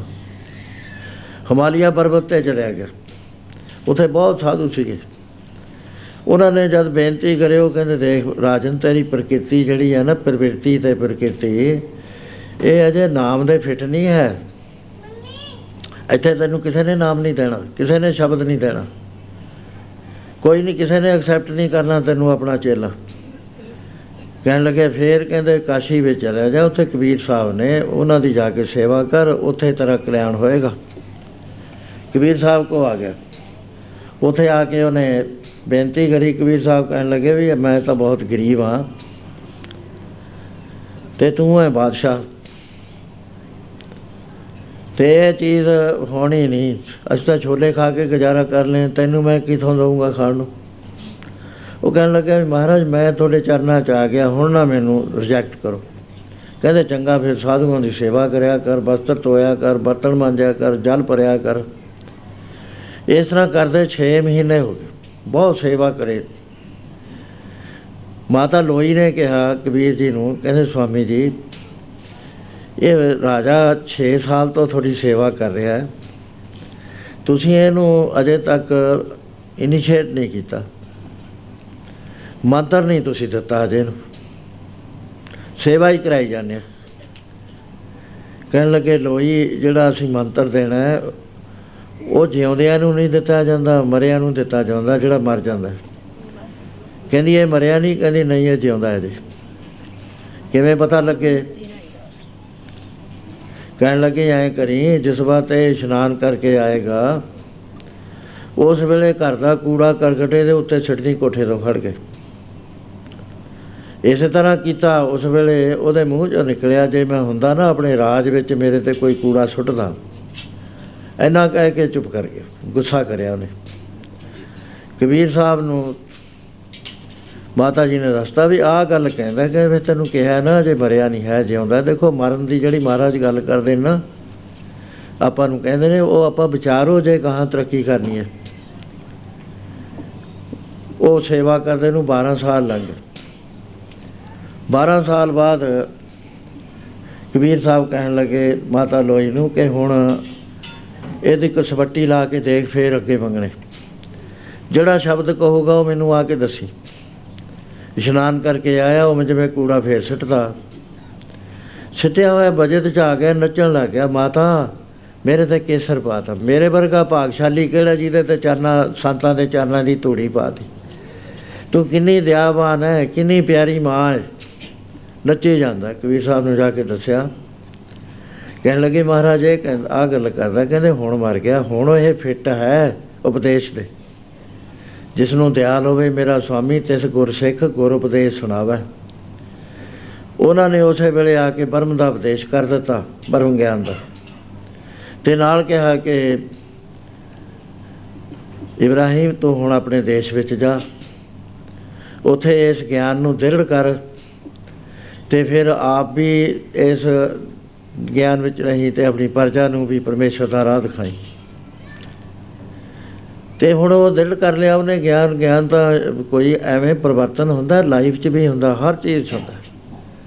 ਤੇ ਜਿਸ ਵਾਰ ਇਹ ਆਪਣੇ ਕਬ ਗਿਆ ਉੱਥੇ ਕੰਧਾਰ। ਉੱਥੇ ਜਾ ਕੇ ਇੱਕ ਦਰਿਆ ਸੀ, ਉਹਦੇ ਕੰਢੇ ਬਹਿ ਗਿਆ ਸ਼ਮਸ਼ਾ, ਕਬਰਸਤਾਨ 'ਚ। ਉਹ ਪਤਾ ਲੱਗਿਆ ਰਾਜਕੁਮਾਰ ਵੀ ਇਹਦਾ ਆਇਆ, ਸ਼ਹਿਜ਼ਾਦਾ ਆਇਆ, ਵਜ਼ੀਰ ਆਏ, ਸਾਰੇ ਬਸਤਰ ਲੈ ਕੇ ਆਏ ਨਵੇਂ ਨਵੇਂ ਆ ਕੇ ਕਹਿੰਦੇ, ਮਹਾਰਾਜ ਆ ਦੇਖੋ, ਗੋਦੜੀ ਫਟੀ ਹੋਈ ਹੈ ਤੁਹਾਡੇ ਉੱਤੇ ਕੱਪੜੇ ਮੈਲੇ ਨੇ, ਤੁਸੀਂ ਇੱਥੇ ਨਾ ਬੈਠੋ, ਇਸ ਤਰ੍ਹਾਂ ਨਾ ਕਰੋ।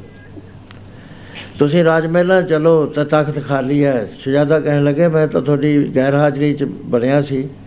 ਤੁਸੀਂ ਆ ਕੇ ਤਖਤ ਤੇ ਸ਼ੋਭ ਤੋਂ ਕਹਿਣ ਲੱਗਿਆ ਬੇਟਾ, ਇਹ ਤਖਤ ਮੇਰੀ ਨਿਗਾਹ 'ਚ ਨਹੀਂ, ਹੁਣ ਕੁਝ ਵੀ ਹੈਗੇ। ਮੈਨੂੰ ਉਹ ਤਖਤ ਮਿਲ ਗਿਆ, ਜਿਸ ਥਾਂ ਦੇ ਉੱਤੇ ਸੱਚੀ ਪਾਤਸ਼ਾਹੀ ਹੁੰਦੀ ਹੈ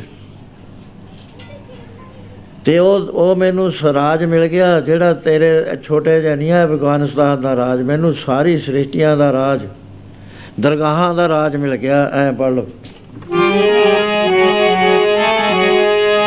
ਚਿਤ ਹਰੀ ਦੇ ਨਾਮ ਨਾਲ ਲੱਗਿਆ, ਰਾਜਾ ਸਾਰੀ ਦੁਨੀਆ ਦਾ ਹਰੀ ਦੇ ਨਾਮ ਨਾਲ ਲੱਗਿਆ, ਰਾਜਾ ਸਾਰੀ ਦੁਨੀਆ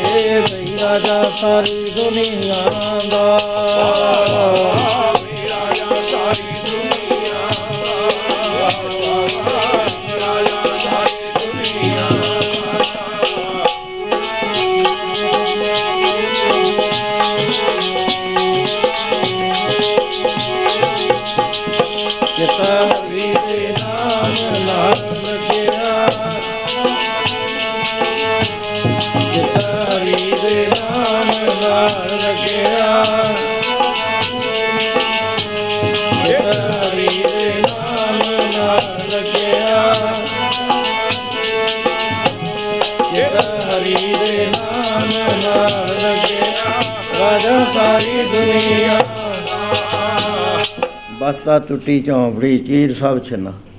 ਜਾਤ ਨਾ ਪਤ, ਨਾ ਦਰੋ ਧਿਆਨ ਪਰਮੰਨਾ, ਮਿੱਤਰ ਨਾ ਇਕ ਤਨ ਰੂਪ, ਹੀਣ ਕਿ ਸਾਖ ਨਾ ਸਨ, ਰਾਜਾ ਸਗਲੀ ਸ੍ਰੇਸ਼ਟ ਕਾ ਹਰ ਨਾਮ ਮਨ ਪਿਨ।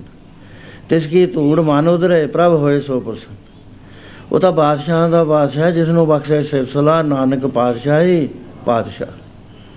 ਕਹਿਣ ਲੱਗਾ ਬੇਟਾ, ਮੈਨੂੰ ਉਹ ਬਾਦਸ਼ਾਹੀ ਮਿਲ ਗਈ। ਜਿਹੜੀ ਅਮਰ ਤੇ ਅਟਲ ਹੈ, ਕੋਈ ਖੋ ਨਹੀਂ ਸਕਦਾ, ਕੋਈ ਗਨੀਮ ਨਹੀਂ ਉਹਦੇ ਉੱਤੇ ਚੜ ਸਕਦਾ। ਤੇ ਫਰਿਸ਼ਤੇ ਵੀ ਮੇਰਾ ਹੁਕਮ ਮੰਨਦੇ ਨੇ, ਜਾਂ ਕਾ ਕਹਿਆ ਦਰਗਾਹ ਚਲਾ ਸਕ ਕਿਸ ਕੋ ਨਜ਼ਰ ਲਾਇਆ ਵੀ ਤਲੋ ਬਾਦਸ਼ਾਹ ਦਾ ਹੀ ਚੱਲੇਗਾ। ਅਸੀਂ ਤਾਂ ਆੜੇ ਕੱਢਦੇ ਹਾਂ, ਬੇਨਤੀਆਂ ਕਰਦੇ ਹਾਂ। ਉਹ ਕਹਿਣ ਲੱਗਿਆ ਪਿਤਾ ਜੀ, ਤੁਸੀਂ ਇਹ ਮੈਲੀ ਗੋਦੜੀ ਲਈ ਬੈਠੇ ਹੋ, ਕੱਪੜੇ ਤਾਂ ਪਹਿਨ ਲਓ। ਉਹਨਾਂ ਨੇ ਕਿਹਾ, ਅੱਛਾ, ਤੇਰੀ ਗੱਲ ਮੈਂ ਮੰਨ ਲੂੰਗਾ ਸੂਈ ਸੀ ਹੱਥ ਜਾਏ ਦਰਿਆ 'ਚ ਛੱਡੀ ਕਹਿੰਦੇ, ਸੂਈ ਕੱਢ ਲਿਆ। ਬਥੇਰਾ ਜ਼ੋਰ ਲਾਇਆ, ਫੌਜੀਆਂ ਨੂੰ ਕਿਹਾ, ਸੂਈ ਕਿੱਥੇ, ਰੇਤੇ 'ਚ ਖਤਮ ਹੋ ਗਈ। ਕਹਿੰਦੇ, ਉਹ ਤਾਂ ਨਿਕਲਦੀ ਨਹੀਂ, ਸੋਨੇ ਦੀਆਂ ਸੂਈਆਂ ਲੈ ਲਓ ਇਹਦੇ ਵਿੱਚ। ਕਹਿੰਦੇ, ਉਹਦੀ ਨਹੀਂ ਲੋੜ, ਅਸੀਂ ਤਾਂ ਤੈਨੂੰ ਦੱਸੀ ਹੈ ਗੱਲ। ਇਹ ਨਿਕਲਦੀ ਨਹੀਂ, ਕਹਿੰਦੇ, ਨਿਕਲਿਆ ਉਹ। ਕਹਿੰਦੇ, ਖਵਾਜਾ ਖਿਜਰ, ਹਮਾਰੀ ਸੂਈ ਵਾਪਸ ਕਰੋ। ਇੱਕ ਮੱਛੀ ਲਈ ਆਉਂਦੀ ਹੈ ਉਹਨੇ ਲਿਆ ਕੇ ਬਰੇਤੀ ਤੇ ਰੱਖਤੀ ਉੱਪਰ ਦੇਖਿਆ, ਕਹਿੰਦੇ, ਚਿੜੀਆ, ਸੂਈ ਲਾਓ। ਸੂਈ ਲਾ ਲਈ ਕਹਿਣਾ ਕਿਉਂ ਬਈ, ਰਾਜਕੁਮਾਰ, ਸ਼ਹਿਜ਼ਾਦੇ? ਤੇਰੇ ਰਾਜ ਤਾਂ ਮਨੁੱਖ ਵੀ ਆਖੇ ਨਹੀਂ ਲੱਗਦੇ, ਸਾਡੇ ਤਾਂ ਸਾਰੀ ਕਾਇਨਾਤ ਲੱਗਦੀ ਆ, ਬੱਦਲ ਨੂੰ ਕਹਿ ਦਈਏ, ਮੀਂਹ ਪਾ ਦੇ, ਮੀਂਹ ਪਾ ਦੋ। ਪੈਂਦਾ ਉਹਨੂੰ ਕਹਿ ਦਈਏ, ਠਹਿਰ ਜਾ, ਦਰਿਆ ਨੂੰ ਕਹਦੇ ਠਹਿਰ ਜਾ, ਮੈਂ ਲੰਘਣਾ, ਦਰਿਆ ਨੇ ਠਹਿਰ ਜਾਣਾ ਐਡਾ ਹੁਕਮ ਤਾਂ ਕਿਸੇ ਦਾ ਚੱਲਦਾ ਹੀ ਨਹੀਂ ਹੈ ਉਹ ਮਰਨ ਦੇ ਨਾਲ ਇਹ ਚੀਜ਼ ਮਿਲਦੀ ਆ, ਮ- ਜਿਉਂਦੇ ਨੂੰ ਨਹੀਂ ਇਹ ਮਿਲਦੀ ਹੁੰਦੀ। ਜਿਉਂਦੇ ਕੋ ਰਿਧੀਆਂ ਸਿੱਧੀਆਂ ਹੁੰਦੀਆਂ ਨੇ, ਇਹ ਬਰਕਤਾਂ ਨਹੀਂ ਆਇਆ ਕਰਦੀਆਂ। ਇਹ ਬਰਕਤਾਂ ਵਾਹਿਗੁਰੂ ਦੀ ਖੁਸ਼ੀ ਹੋਣ ਤੇ ਆਟੋਮੈਟਿਕਲੀ ਰਿੱਧ ਸਿੱਧ ਪਿੱਛੇ ਲੱਗੀ ਫਿਰੇ। ਜੋ ਹਰ ਹਿਰਦੇ ਸਦਾ ਵਸਾਏ। ਜਿਹਦੇ ਹਿਰਦੇ 'ਚ ਵਾਹਿਗੁਰੂ ਵਸ ਗਿਆ, ਉਹ ਸੁਪਰਮੈਨ ਬਣ ਗਿਆ। ਸੋ ਇਹ ਗੁਰੂ ਦ- ਦੇ ਇਹ ਹੈ ਹੁਕਮ ਕਿ ਜੇ ਤੂੰ ਲੈਣਾ ਹੈ ਕੁਛ, ਲੈਣਾ ਚਾਹੁੰਦਾ ਹੈ, ਤਾਂ ਪਹਿਲਾਂ ਮਰਨਾ ਤਾਂ ਕਬੂਲ ਲੈ ਤੈਨੂੰ ਜਿਉਂਦਾ ਨਹੀਂ ਰਹਿਣਾ। ਮਰਨਾ ਕੀ ਹੈ? ਸਾਡੇ ਅੰਦਰ ਜ਼ਿੰਦਗੀ ਜਿਹੜੀ ਹੈ ਆਰਟੀਫੀਸ਼ੀਅਲ ਜ਼ਿੰਦਗੀ, ਉਹ ਕਾਦੀ ਹੈ? ਉਹ ਮਹਾਰਾਜ ਕਹਿੰਦੇ, ਜਿਨ ਰਚ ਰਚਿਆ ਪੁਰਖ ਬਦਾਤੇ ਨਾਲੇ ਹਉਮੈ ਪਾਈ। ਹਉਮੈ ਈਗੋ ਨਹੀਂ ਹੁੰਦੀ, ਈਗੋ ਦੇ ਅਰਥ ਗਲਤ ਕਰ ਦਿੰਦੇ ਨੇ, ਈਗੋ ਇੱਕ ਹੁਮਾਨ ਹੈ ਆਦਮੀ ਦਾ। ਲੇਕਿਨ ਹਉਮੈ ਹੁੰਦਾ ਹੈ, ਆਪਣੇ ਆਪ ਨੂੰ ਸਮਝਣਾ ਆਈ ਐਮ ਇਹ ਇੱਕ ਪਰਦੇ ਦੀ ਬਾਤ ਹੈ, ਜਿਹੜਾ ਆਪਣੇ ਆਪ ਨੂੰ ਗਲਤ ਸਮਝਣਾ ਵੀ ਮੈਂ ਆ ਦੂਸਰਾ ਮੇਰਾ ਸਮਝਣਾ। ਮਹਾਰਾਜ ਕਹਿੰਦੇ, ਜਿਨ ਰਚ ਰਚਿਆ ਪੁਰਖ ਬਤਾਤੇ ਨਾਲੇ ਹਉਮਾ ਪਾਈ, ਜਨਮ ਮਰਨ ਉਸੇ ਕੋ ਹੈ ਰੇ ਉਹ ਆਵਾਜਾਈ।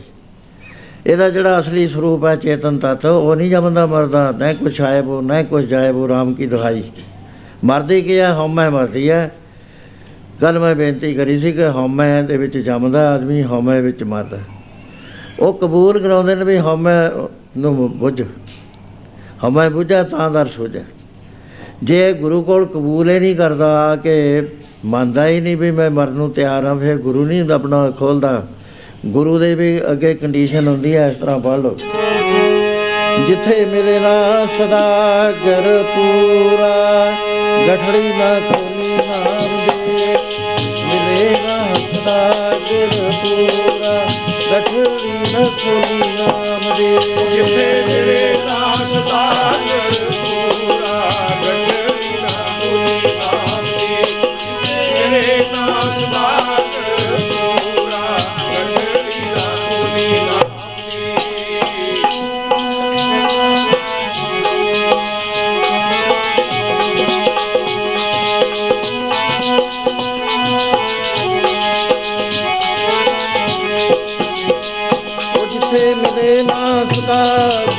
ਗਰ ਪੂਰਾ ਵੇ ਗਠੜੀ ਨਾ ਖੋਲੀ ਨਾਮ ਦੇ ਮਿਲੇ ਨਾ ਸਦਾ ਗਰ ਪੂਰਾ ਗਠੜੀ ਨਾ ਖੋਲੀ ਨਾਮ ਦੇ ਜਿੱਥੇ ਮੇਰੇ ਨਾਮ ਸਵਾਗ ਪੂਰਾ ਗਠੜੀ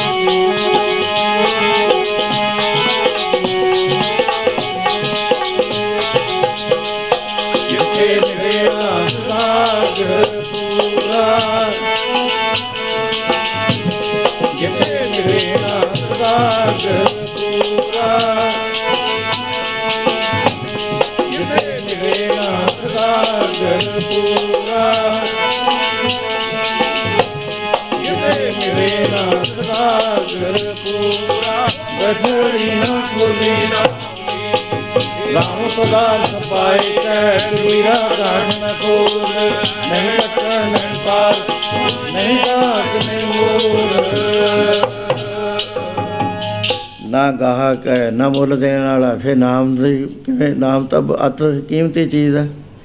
ਜਿਹਦੀ ਕੋਈ ਕੀਮਤ ਹੀ ਨਹੀਂ ਜਾਣਾ, ਉਹ ਚ- ਚੀਜ਼ ਉਹਨੂੰ ਦੇਣੀ ਹੈ ਤੇ ਗਾਹਕ ਹੈ ਬਿਨ ਗਾਹਕ ਗੁਣ ਵੇਚੀਏ ਤਾਂ ਗੁਣ ਸਹਿਗ ਹੋ ਜਾਏ, ਗੁਣ ਕਾ ਗਾਹਕ ਜੋ ਮਿਲੇ ਤਾਂ ਗੁਣ ਲਾਖ ਪੁਕਾਏ ਸੋ ਇਹ ਕੰਡੀਸ਼ਨ ਹੈ, ਪਹਿਲਾ ਮਰਨ ਕਬੂਰ ਜੀਵਨ ਕੀ ਛੱਡ ਹੋ, ਸਬਨ ਕੀ ਰਹਿਣ ਕਾ, ਤਾਂ ਆਓ ਹਮਾਰੇ ਗੁਰੂ ਦਸ਼ਮੇਸ਼ ਪਿਤਾ ਨੇ 1699 ਦੀ ਵਿਸਾਖੀ ਨੂੰ ਇਹ ਪਰਿਵਰਤਨ ਕੀਤਾ ਕਿਉਂਕਿ ਅੱਗੇ ਗੁਰੂ ਜਿਹੜੇ ਸੀ, ਉਹ ਮਰਿਆਦਾ ਬਦਲਣੀ ਸੀ, ਚਰਨ ਭੇਟ ਦੀ ਥਾਂ ਤੇ ਖੰਡੇ ਜਾਂ ਅੰਮ੍ਰਿਤ ਛਕਾਉਣਾ ਸੀ। ਆਪ ਨੇ ਦੀਵਾਨ ਲੱਗਿਆ ਹੋਇਆ ਹੈ। ਉਸ ਦੀਵਾਨ ਦੀ ਹਾਜ਼ਰੀ 80000 ਲਿਖਦੇ ਨੇ। ਸਾਰੇ ਭਾਰਤ ਵਰਸ਼ ਵਿੱਚੋਂ ਸਾਰੇ ਜਿੰਨੇ ਵੀ ਸੈਂਟਰ ਸੀ, ਸਭ ਨੂੰ ਚਿੱਠੀਆਂ ਲਿਖ ਕੇ ਬੁਲਾਏ ਗਏ ਸੀ।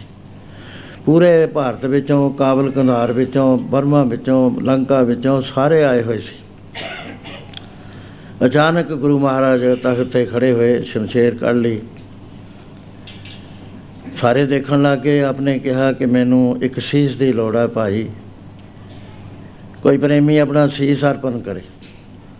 ਹੁਣ ਗੁਰੂ ਨੂੰ ਕੁਐਸਚਨ ਨਹੀਂ ਹੋਇਆ ਕਰਦਾ, ਜਿਨ੍ਹਾਂ ਨੇ ਮਰਨਾ ਕਬੂਲਿਆ ਹੋਇਆ ਹੈ, ਦੇਹ ਦੇ ਆਸ ਜਿਨ੍ਹਾਂ ਦਾ ਟੁੱਟਿਆ ਹੋਇਆ ਹੈ, ਉਹਨਾਂ ਨੂੰ ਦੇਹ ਨਾਲ ਕੋਈ ਸੰਬੰਧ ਨਹੀਂ ਹੋਇਆ ਕਰਦਾ। ਤਨ ਗੰਦਗੀ ਕੀ ਕੋਲੜੀ ਹਰ ਹੀਰਿਆਂ ਦੀ ਖਾਨ ਸਿਰ ਦਿੱਤਿਆਂ ਜੇ ਹਰ ਮਿਲੇ ਤਾਂ ਵੀ ਸਸਤਾ ਜਾ ਉਸ ਵੇਲੇ ਭਾਈ ਦਇਆ ਸਿੰਘ ਜੀ ਜੋ ਹਰ ਤਰ੍ਹਾਂ ਨਾਲ ਪੂਰੇ ਸੀ। ਗਿਆਨ ਦੇ ਵਿੱਚ ਬੈਰਾਗ ਦੇ ਵਿੱਚ, ਯੋਗ ਦੇ ਵਿੱਚ, ਸਾਧਨਾ ਦੇ ਵਿੱਚ, ਸਿੱਧੀਆਂ ਸਿੱਧੀਆਂ ਸ਼ਕਤੀਆਂ ਦੇ ਵਿੱਚ ਪੂਰਨ ਸੀਗੇ। ਆਪ ਇੱਕਦਮ ਉੱਠੇ ਆ ਗਏ ਜਿਹੜਾ ਇਹ ਕਹਿੰਦੇ ਨੇ ਨਾ, ਪਹਿਲਾਂ ਗੁਰੂ ਸਾਹਿਬ ਨੇ ਆਵਾਜ਼ ਦਿੱਤੀ ਜੀ, ਦੂਸਰੀ ਫੇਰ ਦਿੱਤੀ ਜੀ, ਨੀਵੀਆਂ ਪਾ ਲੀਆਂ ਤੀਸਰੀ ਦਿੱਤੀ, ਹੈ ਕੋਈ ਇੱਥੇ ਜਿਹੜਾ ਸੀ, ਕਹੀ ਜੀ, ਦੀਵਾਲੀਆ ਗੱਲ ਕਰਦੇ ਨੇ। ਉਹ 200 ਸਾਲ ਦੀ ਸਿੱਖੀ ਤੁਰੀ ਆਉਂਦੀ ਹੈ ਗੁਰੂ ਦੇਹ ਦੇ ਵਿੱਚ ਹਾਜ਼ਰ ਨੇ। ਤੇ ਸਿੱਖ ਇਹੋ ਜਿਹਾ ਵੀ ਨਹੀਂ ਕੋਈ ਹੈ ਜਿਹਦਾ ਦੇਹ ਤੇ ਹੱਥ ਟੁੱਟਿਆ ਹੋਵੇ ਗੁਰੂ ਦੇ ਉੱਤੋਂ ਆਪਣਾ ਸਰੀਰ ਕੁਰਬਾਨ ਕਰੇ। ਇਹ ਨਹੀਂ ਸਿੱਖ ਦਾ ਦੇਹ ਦੇ ਹੱਥ ਤੋਂ ਉੱਚਾ ਹੋਇਆ ਕਰਦਾ ਜੇ ਗੁਰੂ ਮੰਗਦਾ ਹੈ, ਉਹ ਕਹਿੰਦਾ ਮੇਰਾ ਤਾਂ ਹੈ ਹੀ ਨਹੀਂ ਮੇਰਾ ਜਿਵੇਂ ਕੁਛ ਨਹੀਂ ਜੋ ਕੁਛ ਹੈ ਸੋ ਤੇਰਾ। ਤੇਰਾ ਤੁਝ ਕੋ ਸੌਂਤੇ ਕਿਆ ਲਾਗੇ ਮੇਰਾ? ਸੋ ਇਸ ਤਰ੍ਹਾਂ ਦੇ ਨਾਲ ਭਾਈ ਦਇਆ ਸਿੰਘ ਆ ਗਏ। ਬਾਰੀ ਬਾਰੀ ਪੰਜੇ ਆ ਗਏ। ਹਥਿਆਰ ਤੇ ਇੱਥੇ ਬੜਾ ਰੌਲਾ। ਇੱਕ ਨਾਲ ਨੇ ਤਾਂ ਰਾਏ ਨਹੀਂ ਦਿੱਤੀ, ਉਹ ਤਾਂ ਕਹਿੰਦੇ ਤੰਬੂ ਵਿੱਚ ਅਸੀਂ ਜਾਣ ਦੀ ਕੋਸ਼ਿਸ਼ ਨਹੀਂ ਕਰਦੇ, ਮਹਾਰਾਜ ਨੇ ਕੀ ਕੀਤਾ? ਜਿਹੜੇ ਫੇਥ ਵਾਲੇ ਨੇ, ਉਹ ਨਹੀਂ ਇਹ ਗੱਲ ਮੰਨਦੇ ਵੀ ਗੁਰੂ ਸਾਹਿਬ ਨੇ ਤੰਬੂ 'ਚ ਬੱਕਰੇ ਬੰਨੇ ਜੀ, ਬੱਕਰੇ ਵੱਡੇ ਇਹ ਕਮਜ਼ੋਰ ਨਿਸ਼ਚਿਆਂ ਵਾਲਿਆਂ ਦੀ ਗੱਲ। ਹੈ ਸਤਿਗੁਰੂ ਜਿਹੜਾ ਮਾਰਨ ਨੂੰ ਤੇ ਜਵਾਲਣ ਨੂੰ ਸਮਰੱਥ ਹੋਇਆ ਕਰਦਾ। ਜੇ ਆਪਾਂ ਵਿਚਾਰ ਕਰੀਏ, ਗੁਰੂ ਨਾਨਕ ਸਾਹਿਬ ਤੋਂ ਹੀ ਕਰ ਲਓ। ਗੁਰੂ ਨਾਨਕ ਸਾਹਿਬ ਜਮਨਾ ਦੇ ਕੰਢੇ ਉਥੇ ਹਾਥੀਖਾਨੇ ਦੇ ਕੋਲ ਆਪ ਰਾਤ ਨੂੰ ਰਾਜੇ ਹੋਏ ਨੇ। ਉਥੇ ਇੱਕ ਮੁਹਾਵਤ ਦੇ ਪਰਿਵਾਰ ਦੀ ਮ- ਆਵਾਜ਼ ਆਉਣ ਲੱਗੀ। ਚੀਕ ਚਿਹਾੜਾ ਮਚ ਗਿਆ। ਅੰਮ੍ਰਿਤ ਵੇਲਾ ਸੀ। ਮਹਾਰਾਜ ਕਹਿੰਦੇ, ਭਾਈ ਬਾਈ ਮਰਦਾਨਾ, ਦੇਖ ਕੀ ਹੋ ਗਿਆ। ਕਿਉਂ ਇਹਨਾਂ ਰੋਣਾ ਕੋਣਾ ਹੋ ਗਿਆ?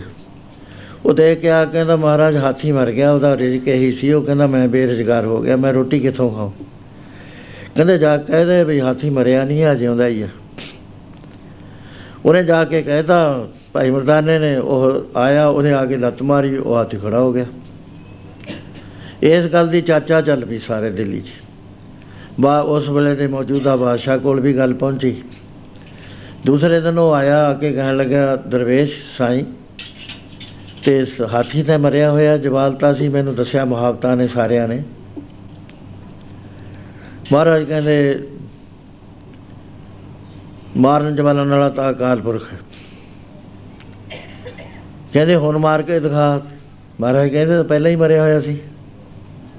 ਉਹ ਹਾਥੀ ਦੜਮ ਗਿਰ ਗਿਆ। ਕਹਿੰਦਾ ਹੁਣ ਜਵਾਲ ਜਿਉਂਦਾ ਕਰਕੇ ਦਿਖਾਓ। ਮਹਾਰਾਜ ਕਹਿੰਦੇ ਜਿਉਂਦਾ? ਬਾਦਸ਼ਾਹ, ਰੱਬ ਦੀ ਕੀਤੀ ਹੋਈ ਨੂੰ ਉਹਦੇ ਪਿਆਰੇ ਹੱਥ ਤੇ ਚੁੱਕ ਲੈਂਦੇ ਨੇ। ਤੇ ਸਾਧੂਆਂ ਦੀ ਕੀਤੀ ਹੋਈ ਨੂੰ ਰੱਬ ਨਹੀਂ ਚੱਕਦਾ ਕਦੇ ਵੀ।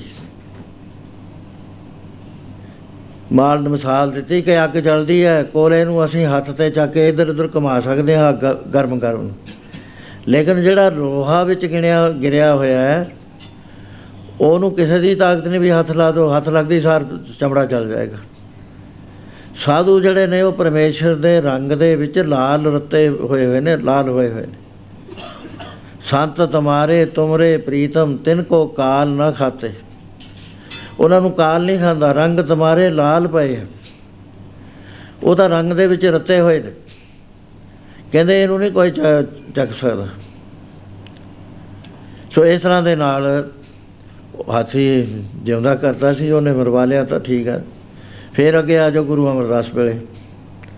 ਗੁਰੂ ਅਮਰਦਾਸ ਮਹਾਰਾਜ ਜੀ ਨੂੰ ਅੰ- ਅੰਮ੍ਰਿਤ ਵੇਲੇ ਹੀ ਆਵਾਜ਼ ਆਈ ਰੋਣ ਦੀ। ਗੁਰਸਿੱਖ ਨੂੰ ਭੇਜਿਆ ਵੀ ਪਤਾ ਕਰ।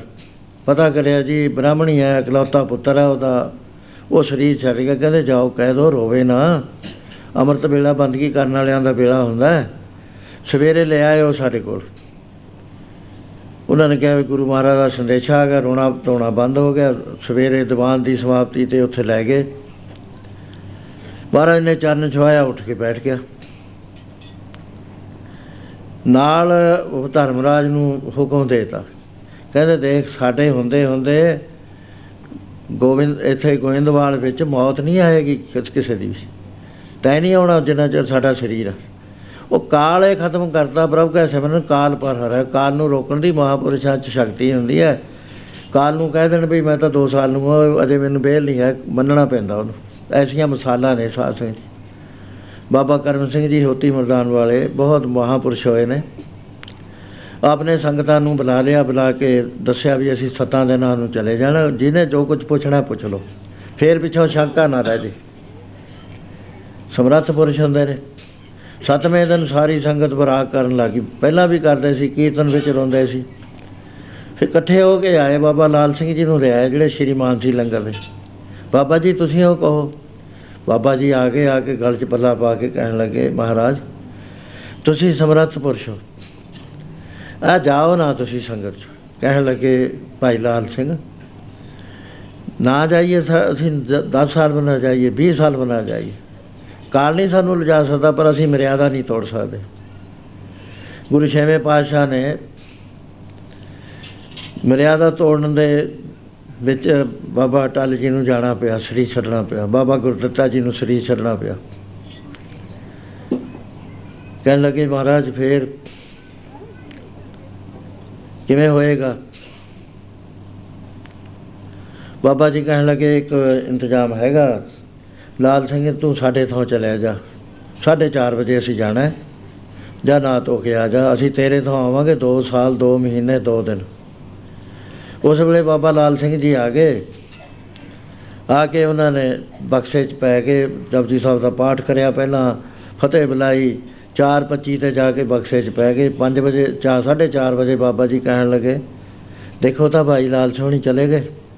ਜਾਂ ਹੱਥ ਲਾ ਕੇ ਦੇਖਿਆ ਭਾਈ ਲਾਲ ਸਿੰਘ ਦੀ ਚੇਤਨ ਕਲਾ ਸਰੀਰ ਚੋਂ ਬਾਹਰ ਨਿਕਲ। ਆਪ 2 ਸਾਲ 2 ਮਹੀਨੇ 2 ਦਿਨ ਦੇ ਬਾਅਦ ਸ਼ਹੀਦ ਹੋ ਗਏ। ਉੱਥੇ ਇੱਕ ਮਾਈ 90 ਸਾਲ ਦੀ ਸੀ। ਹਰ ਬਾਤ ਕਹਿੰਦੀ ਸੀ, ਮਹਾਰਾਜ, ਮੇਰੇ ਤੇ ਤੁਰ ਕੇ ਨਹੀਂ ਆ ਹੁੰਦਾ। ਆ ਚੋਲਾ ਪਹਿਨ ਲਓ, ਮੈਂ ਬਣਾਇਆ ਤੁਹਾਡੇ ਵਾਸਤੇ।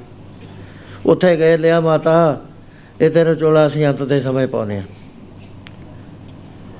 ਤੇਰਾ ਪਿਆਰ ਦਾ ਝੋਲਾ ਪਹਿਨਾਂਗੇ। ਪਰ ਤੂੰ ਵੀ ਹੁਣ ਜਾਣ ਵਾਲੀ ਐ, ਹਨੇਰੇ ਚ ਆਏਂਗੀ, ਚੱਲ ਅਸੀਂ ਤੈਨੂੰ ਵੀ ਨਾਲੇ ਲੈ ਚੱਲਦੇ ਆ। ਇਹ ਕਾਲ ਨਹੀਂ ਮਹਾਤਮਾ ਦੇ ਮੂਰੇ ਕੁਛ ਹੁੰਦਾ। ਸੰਤ ਤੁਮਾਰੇ, ਤੁਮਰੇ ਪ੍ਰੀਤਮ। ਉਹ ਜਿਹੜੇ ਪਿਆਰੇ ਨਿਵਾਲੇ ਨੇ, ਉਹਨਾਂ ਨੂੰ ਕਾਲ ਨਹੀਂ ਖਾਇਆ ਕਰਦਾ, ਰੰਗ ਤੁਮਾਰੇ ਲਾਲ ਪਏ ਹਨ, ਲਾਲ ਪਏ ਨੇ। ਸੋ ਇਸ ਤਰ੍ਹਾਂ ਗੁਰੂ ਅਮਰਦਾਸ ਜੀ ਨੇ, ਕਾਲ ਨੂੰ ਇਹ ਬੰਨਤਾ ਵੀ ਤਾਂ ਸਾਡੇ ਹੁੰਦੇ ਨਹੀਂ ਆਉਣਾ। ਗੁਰੂ ਸਤਵੇਂ ਪਾਤਸ਼ਾਹ ਦਾ ਸਮਾਂ ਆ ਗਿਆ। ਉਹ ਗੁਰੂ ਛੇਵੇਂ ਪਾਤਸ਼ਾਹ ਵੇਲੇ ਭਾਈ ਗੁਰਦਿੱਤਾ ਜੀ, ਬਾਬਾ ਗੁਰਦਿੱਤਾ ਜੀ, ਕੀਰਤਪੁਰ ਸਾਹਿਬ ਆਏ ਹੋਏ ਨੇ। ਆਪ ਮਹਾਰਾਜ ਜੀ ਨੇ ਸ਼ਸਤਰ ਲਾਤੇ ਵੀ ਹੁਣ ਅਸੀਂ ਯੁੱਧ ਨਹੀਂ ਕਰਨਾ।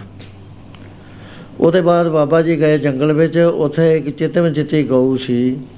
ਉਹਨਾਂ ਨੇ ਚੀਤਾ ਸਮਝ ਲਿਆ, ਸ਼ੇਰ ਸਮਝ ਕੇ ਬਾਣ ਮਾਰਿਆ। ਵੱਡਾ ਬਾਣ ਹੁੰਦਾ, ਜਿਹਨੂੰ ਅਣੀ ਵਾਲਾ ਬਾਣ ਕਹਿੰਦੇ ਸੀ, ਉਹ ਜਾਂਦਾ ਹੋਇਆ, ਬਾਹਰ ਨਿਕਲਦਾ, ਨਾੜਾਂ ਵੀ ਨਾਲ ਲੈ ਜਾਂਦਾ ਸੀ। ਉਹ ਗਊ ਮਰ ਗਈ।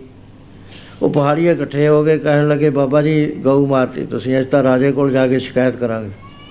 ਉੱਥੇ ਨਾ ਉਹਨਾਂ ਨੇ ਕਿਹਾ ਵੀ ਤੁਸੀਂ ਮੁੱਲ ਲੈ ਲਓ, ਦੁੱਗਣਾ ਮੁੱਲ ਲੈ ਲਓ, ਤਿਗਣਾ ਲੈ ਲਓ, ਕਹਿੰਦੀ ਗਊ ਦੀ ਹੱਤਿਆ ਕਰਤੀ ਤੁਸੀਂ। ਉਹਨਾਂ ਨੇ ਕਿਹਾ ਵੀ ਗੁਰੂ ਮਹਾਰਾਜ ਨੇ ਸ਼ਸਤਰ ਉਤਾਰਤੇ। ਐਵੇਂ ਬਖੇੜਾ ਪਏਗਾ ਆਪਣਾ ਪਾਣੀ ਲਿਆ, ਹੱਥ ਤੋਂ ਛਿੱਟਾ ਮਾਰਿਆ, ਵਾਹਿਗੁਰੂ ਕਹਿ ਕੇ ਜਿਉਂਦੀ ਕਰਤੀ। ਗਊ ਉੱਠ ਖੜੀ, ਝਗੜਾ ਖਤਮ ਹੋਇਆ, ਲੇਕਿਨ ਗੁਰੂ ਮਹਾਰਾਜ ਨੂੰ ਪਤਾ ਲੱਗ ਗਿਆ।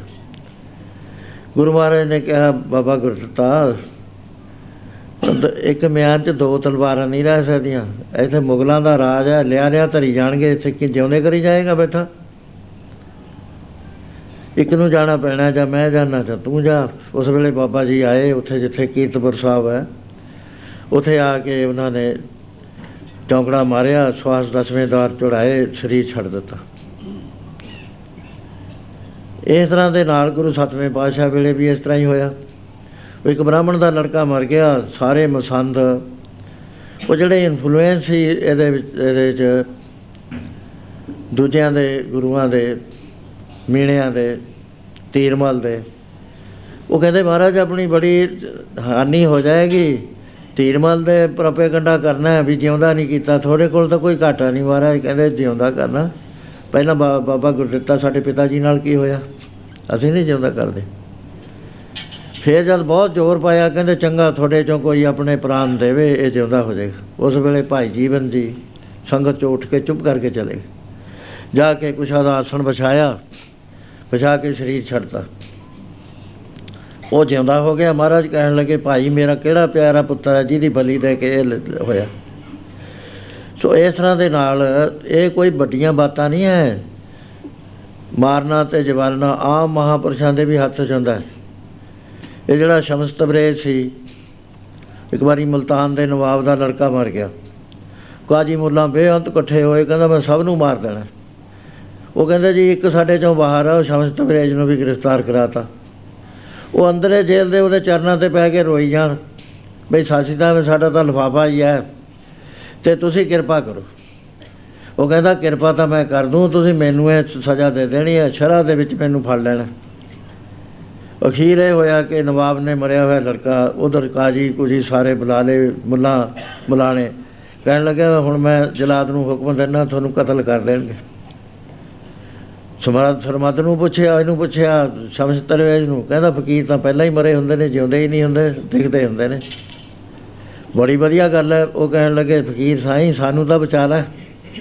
ਕਹਿੰਦਾ, ਤੁਸੀਂ ਉਹ ਫਤਵਾ ਦੇ ਦੇਣਾ। ਤੇ ਉਹਨੇ ਜਿਸ ਵਾਰ ਬਹੁਤ ਜਿੱਦ ਕਰੀ, ਕਹਿਣ ਲੱਗਿਆ, ਅੱਛਾ, ਲਿਆਓ। ਉਹਨੂੰ ਕਹਿਣ ਲੱਗਿਆ, ਉਹ ਲੜਕੇ, ਖੁਦਾ ਕੇ ਹੁਕਮ ਸੇ ਉੱਠ ਖੜ। ਉਹ ਉੱਠਿਆ ਹੀ ਨਾ। ਤਿੰਨ ਵਾਰੀ ਕਿਹਾ, ਕਹਿਣ ਲੱਗਾ, ਨਵਾਬ ਸਾਹਿਬ, ਇਹ ਤਾਂ ਖੁਦਾ ਦੇ ਹੁਕਮ ਨਾਲ ਤਾਂ ਉੱਠਦਾ ਨਹੀਂ। ਤੇ ਹੁਣ ਦਰਵੇਸ਼ ਹੁਕਮ ਦਿੰਦਾ ਹੈ। ਚੌਥੀ ਵਾਰੀ ਕਿਹਾ, ਉਹ ਲੜਕੇ, ਦਰਵੇਸ਼ ਕੇ ਹੁਕਮ ਸੇ ਉੱਠ ਖੜਾ ਹੋ। ਲੜਕਾ ਜਿਉਂਦਾ ਹੋ ਗਿਆ, ਰੌਲਾ ਪੈ ਗਿਆ, ਸਾਰੇ ਸ਼ਰ੍ਹਾ ਤੇ ਖਿਲਾਫ ਗੱਲ ਕਰਤੀ। ਉਹੀ ਸ਼ਮਸ ਤਵਰੇ ਜੀ ਨੇ ਸਾਰਿਆਂ ਨੂੰ ਬਚਾਇਆ ਸੀ, ਉਹਨੂੰ ਆਪਣੀ ਖੱਲ ਲਾਉਣੀ ਪਈ ਹੈ ਇਸ ਗੱਲ ਦੇ ਪਿੱਛੇ। ਇਹ ਕੋਈ ਬਾਤ ਨਹੀਂ ਹੈ, ਗੁਰੂ ਦਸਵੇਂ ਪਾਤਸ਼ਾਹ ਤੇ ਆ ਕੇ ਸਾਰੇ ਹੀ ਸ਼ੱਕ ਕਰ ਲੈਂਦੇ ਨੇ। ਗੁਰੂ ਦਸਵੇਂ ਪਾਤਸ਼ਾਹ ਗੁਰੂ ਨਾਨਕ ਸਾਹਿਬ, ਗੁਰੂ ਨਾਨਕ ਸਾਹਿਬ ਹੋਰ ਸੀ ਕਿ ਗੁਰੂ ਦਸਵੇਂ ਪਾਤਸ਼ਾਹ ਹੋਰ ਸੀ। ਐਸੀ ਬਾਤ ਨਹੀਂ ਸੀ। ਉਹ ਇਹ ਤਾਂ ਉਹਨਾਂ ਨੇ ਕਰ ਦਿੱਤੀ, ਈਸਾ ਜੀ ਦੇ ਕੋਲ ਗਿਆ, ਇੱਕ ਇੱਕ ਪ੍ਰੇਮੀ ਚੜ੍ਹਾਈ ਕਰ ਗਿਆ, ਉਹਦੇ ਰਿਸ਼ਤੇਦਾਰ ਗਏ। ਤੇ ਉੱਥੇ ਜਾ ਕੇ ਉਹਨੇ ਬੇਨਤੀ ਕਰੀ, ਉਹਨੇ ਪੈਰ ਲਾਤਾ, ਉਹ ਜਿੰਦਾ ਹੋ ਗਿਆ। ਜੋ ਗੁਰੂ ਦਸਵੇਂ ਪਾਤਸ਼ਾਹ ਦੀ ਵਾਰੀ 'ਚ ਅਸੀਂ ਮੁਨਕਰ ਹੋ ਜੰਨੇ ਉਹ ਇੱਥੇ ਕਹਿੰਦਾ ਜੀ, ਉਹਨਾਂ ਨੇ ਪਤਾ ਮੂੰਹ 'ਚ ਲੈ ਕੇ ਬੱਕਰੇ ਵੱਡੇ ਬੱਕਰੇ ਕਿਸੇ ਨੇ ਖਰੀਦੇ ਤੇ ਗੁਰੂਆਂ ਨੂੰ ਤਾਂ ਕੋਈ ਛੱਡਦਾ ਨਹੀਂ। ਹੁਣ ਮੈਂ ਆਪਣੇ ਹੀ ਦੱਸਦਾ, ਜੇ ਮੈਂ ਜਾਵਾਂ ਨਾ ਕਿਤੇ, ਹਰੇਕ ਦੀ ਅੱਖ ਮੇਰੇ ਤੇ ਨੇ ਮੈਨੂੰ ਸੌਦਾ ਲੈਣਾ ਵੀ ਦੁਕਾਨ 'ਚੋਂ ਔਖਾ ਹੋਇਆ ਹੋਇਆ। ਹਰ ਥਾਂ ਬਾਤ ਕੀਤਾ ਜਾਂਦਾ। ਉਹ ਗੁਰੂ ਨੂੰ ਕੌਣ ਛੱਡ ਦੂਗਾ ਗੁਰੂ ਦੇ ਗ- ਪਤਾ ਹੀ ਹੈ ਵੀ ਹੁਣ ਬੱਕਰੇ ਖਰੀਦਦੇ ਫਿਰਦੇ ਆ, ਮਾਰਕੀਟ 'ਚ ਗਏ ਨੇ। ਜੇ ਕਿਸੇ ਨੂੰ ਕੌਨਫੀਡੈਂਸ 'ਚ ਲੈ ਕੇ ਗੱਲ ਕਰਦੇ, ਉਹਨੇ ਲੀਕ ਕਰ ਦੇਣੀ ਸੀ। ਪਹਿਲਾਂ ਹੀ ਕਰ ਦੇਣੀ ਸੀ ਵੀ ਗੁਰੂ ਸਾਹਿਬ ਨੇ ਪਤਾ ਨਹੀਂ ਬੱਕਰੇ ਕਿਉਂ, ਸਾਰਿਆਂ ਨੂੰ ਸੀਸ ਦੇਣ ਆਪੇ ਹੀ ਆਉਂਦਾ ਨੱਟ ਕੇ, ਕਿਉਂਕਿ ਉਹਨੂੰ ਭੇਦ ਦਾ ਪਤਾ ਸੀ। ਸੋ ਐਸੀ ਬਾਤ ਨਹੀਂ ਸਾਧ ਸੰਗਤ ਜੀ। ਆਹ ਸਵਾਮੀ ਰਾਮ ਜੀ ਦਾ ਤੁਸੀਂ ਉਹ ਪੁਸਤਕ ਪੜ੍ਹੋ। ਉਹ ਕਹਿੰਦੇ, ਮੈਂ ਲੈਕਚਰ ਦੇ ਰਿਹਾ ਸੀ ਮੌਤ ਤੇ। ਇੱਕ ਸਵਾਮੀ ਆਇਆ। ਉਹ ਹੱਸੀ ਜਾਵੇ। ਮੈਂ ਕਿਹਾ, ਸਵਾਮੀ ਜੀ, ਮੈਂ ਬੱਚਿਆਂ ਨੂੰ ਪੜ੍ਹਾ ਰਿਹਾ, ਤੁਸੀਂ ਹੱਸੋ ਨਾ। ਕਹਿੰਦਾ, ਮੈਂ ਤਾਂ ਹੱਸਦਾ ਵੀ ਤੈਨੂੰ ਮੌਤ ਦਾ ਨਹੀਂ ਪਤਾ ਕੀ ਹੁੰਦੀ। ਮੈਂ ਕਲਾਸ ਨੂੰ ਛੱਡ ਦਿੱਤਾ। ਉਹ ਸਵਾਮੀ ਨੂੰ ਮੈਂ ਕਿਹਾ, ਮੈਨੂੰ ਹੁਣ ਦੱਸ ਮੌਤ ਕੀ ਹੁੰਦੀ ਆ? ਕਹਿੰਦਾ, ਤੈਨੂੰ ਪਤਾ ਹੀ ਨਹੀਂ। ਜਾ ਕਹਿੰਦਾ ਕੋਈ ਕ੍ਰੀਏਚਰ ਲਿਆ ਫੜ ਕੇ ਕਹਿੰਦਾ ਇੱਕ ਲੰਮਾ ਜਿਹਾ ਕੀੜਾ ਸੀ ਮੈਂ ਫੜ ਕੇ ਲੈ ਗਿਆ। ਉਹ ਚਾਕੂ ਕੱਢਿਆ ਉਹਦੇ ਦੋ ਟੁਕੜੇ ਕਰਤੇ। ਕਰੇ ਹੋਏ ਮੈਂ ਦੇਖਿਆ ਵੀ ਇਹ ਕੀ ਕਰਿਆ ਕਹਿੰਦਾ ਇਹ ਕੀ ਕਹਿੰਦਾ ਦੇਖ ਸਹੀ ਮੈਂ ਤੁਹਾਨੂੰ ਦੱਸਦਾ ਕੀ ਕਰਿਆ। ਉਹ ਦੋਏ ਟੁਕੜੇ ਆਪਸ ਵਿੱਚ ਹੋ- ਹੋਏ ਜੁੜ ਗਏ ਜੁੜ ਕੇ ਉਹ ਤੁਰ ਗਿਆ। ਗੁਰੂ ਸਾਹਿਬ ਦਾ ਐਵੇਂ ਹੀ ਲਿਖਿਆ ਹੈ, ਜਿਹੜਾ ਬਖਸ਼ੀ ਬਖਸ਼ੀਰ ਸਿੰਘ ਦਾ ਇੱਕ ਇਤਿਹਾਸ ਲਿਖਿਆ ਹੋਇਆ ਵੀ ਉਹ ਅਮ, ਜਿਹੜਾ ਜਸੂਸ ਸੀ ਰੰਗਦੇਵ ਦਾ ਉਹਨੇ ਰਿਪੋਰਟ ਭੇਜੀ ਕਿ ਗੁਰੂ ਸਾਹਿਬ ਨੇ ਸਾਰਿਆਂ ਦੇ ਸਾਹਮਣੇ ਸੀਸ ਕੱਟਦੇ ਉਹਦੇ ਬਾਅਦ ਉਹ ਕੋਈ ਕਲਾਮ ਪੜ੍ਹੀ, ਉਹਨਾਂ ਨੇ ਛਿੱਟਾ ਪਾਣੀ ਦਾ ਮਾਰਿਆ, ਮੈਂ ਹੈਰਾਨ ਰਹਿ ਗਿਆ। ਜਿਹਦੇ ਤੇ ਮਾਰਦੇ ਆ ਉਹਦਾ ਸਿਰ ਜਾਂ ਦੂਆ ਸਿਰ ਮੈਨੂੰ ਐ ਕੋਈ ਪਤਾ ਨਹੀਂ ਹੈ ਵੀ ਕਿਹੜਾ ਸਿਰ ਕਿਹਦੇ ਨਾਲ ਜੁੜਿਆ। ਲੇਕਿਨ ਉੱਠ ਕੇ ਖੜੇ ਹੋ ਗਏ ਸਾਰੇ। ਉਹ ਇਹ ਇੱਕ ਐਸਾ ਵੱਡਾ ਕੌਤਕ ਸੀਗਾ ਜਿਹੜਾ ਗੁਰੂ ਸਾਹਿਬ ਦੇ ਕਰਨਾ ਸੀ, ਜਿਹਦੇ ਕਰੇ ਬਗੈਰ ਸਾਨੂੰ ਨਿਸ਼ਚਾ ਨਹੀਂ ਸੀ ਆਉਣਾ ਬਿਲਕੁਲ, ਵੀ ਇਹ ਬਾਤ ਹੈ। ਸੋ ਇਸ ਤਰ੍ਹਾਂ ਦੇ ਨਾਲ ਮੁਰ- ਗੁਰੂ ਮਹਾਰਾਜ ਜੀ ਨੇ ਪੰਜਾਂ ਪਿਆਰਿਆਂ ਨੂੰ ਜੀਵਨ ਦਾਨ ਦੇ ਕੇ ਅੰਮ੍ਰਿਤ ਦੇ ਨਾਲ ਬਰਮ ਗਿਆਨ ਦੀ ਦਾਤ ਦੇਤੀ। ਕੱਲਾ ਮੰਤਰ ਨਹੀਂ ਦਿੱਤਾ, ਕਿਉਂਕਿ ਜਦੋਂ ਮੈਂ ਮਰ ਗਈ, ਉਹਦੇ ਬਾਅਦ ਵਾਹਿਗੁਰੂ ਇਹ ਹੋਇਆ ਕਹਿੰਦਾ ਜਮ ਹਮ ਹੋਤੇ, ਤਬ ਤੂੰ ਨਹੀਂ, ਅਬ ਤੂੰ ਹੀ, ਮੈਂ ਨਹੀਂ। ਅਮਰ ਅਵਸਥਾ ਤੇ ਬਚਾ ਦਿੱਤੇ। ਤੇ ਉਹਦੇ ਬਾਅਦ ਆਪਨੇ ਕਿਹਾ, ਕਿਉਂਕਿ ਉਹਨਾਂ ਨੂੰ ਅਮਰ ਬਣਾ ਦਿੱਤਾ, ਬਰਮ ਗਿਆਨ ਦੇ ਕੇ। ਬਰ- ਬਰਮ ਗਿਆਨੀ ਦਾ ਦਰਜਾ ਕਿੱਡਾ ਹੁੰਦਾ ਹੈ? ਮਹਾਰਾਜ ਕਹਿੰਦੇ, ਐਡਾ ਉੱਚਾ ਦਰਜਾ ਹੈ ਕਿ ਦੇਵਤੇ ਵੀ ਉਹਦੇ ਚਰਨ ਧੂੜ ਨੂੰ ਪਰਸਣ ਵਾਸਤੇ ਤੁਰੇ ਫਿਰਦੇ ਨੇ। ਐਸਾ ਫਰਮਾਨ ਹੈ ਪੜੋ ਪਿਆਰ। ਸ਼ਿਵ ਜੀ ਖੋਜਦੇ ਫਿਰਦੇ ਬਰਮ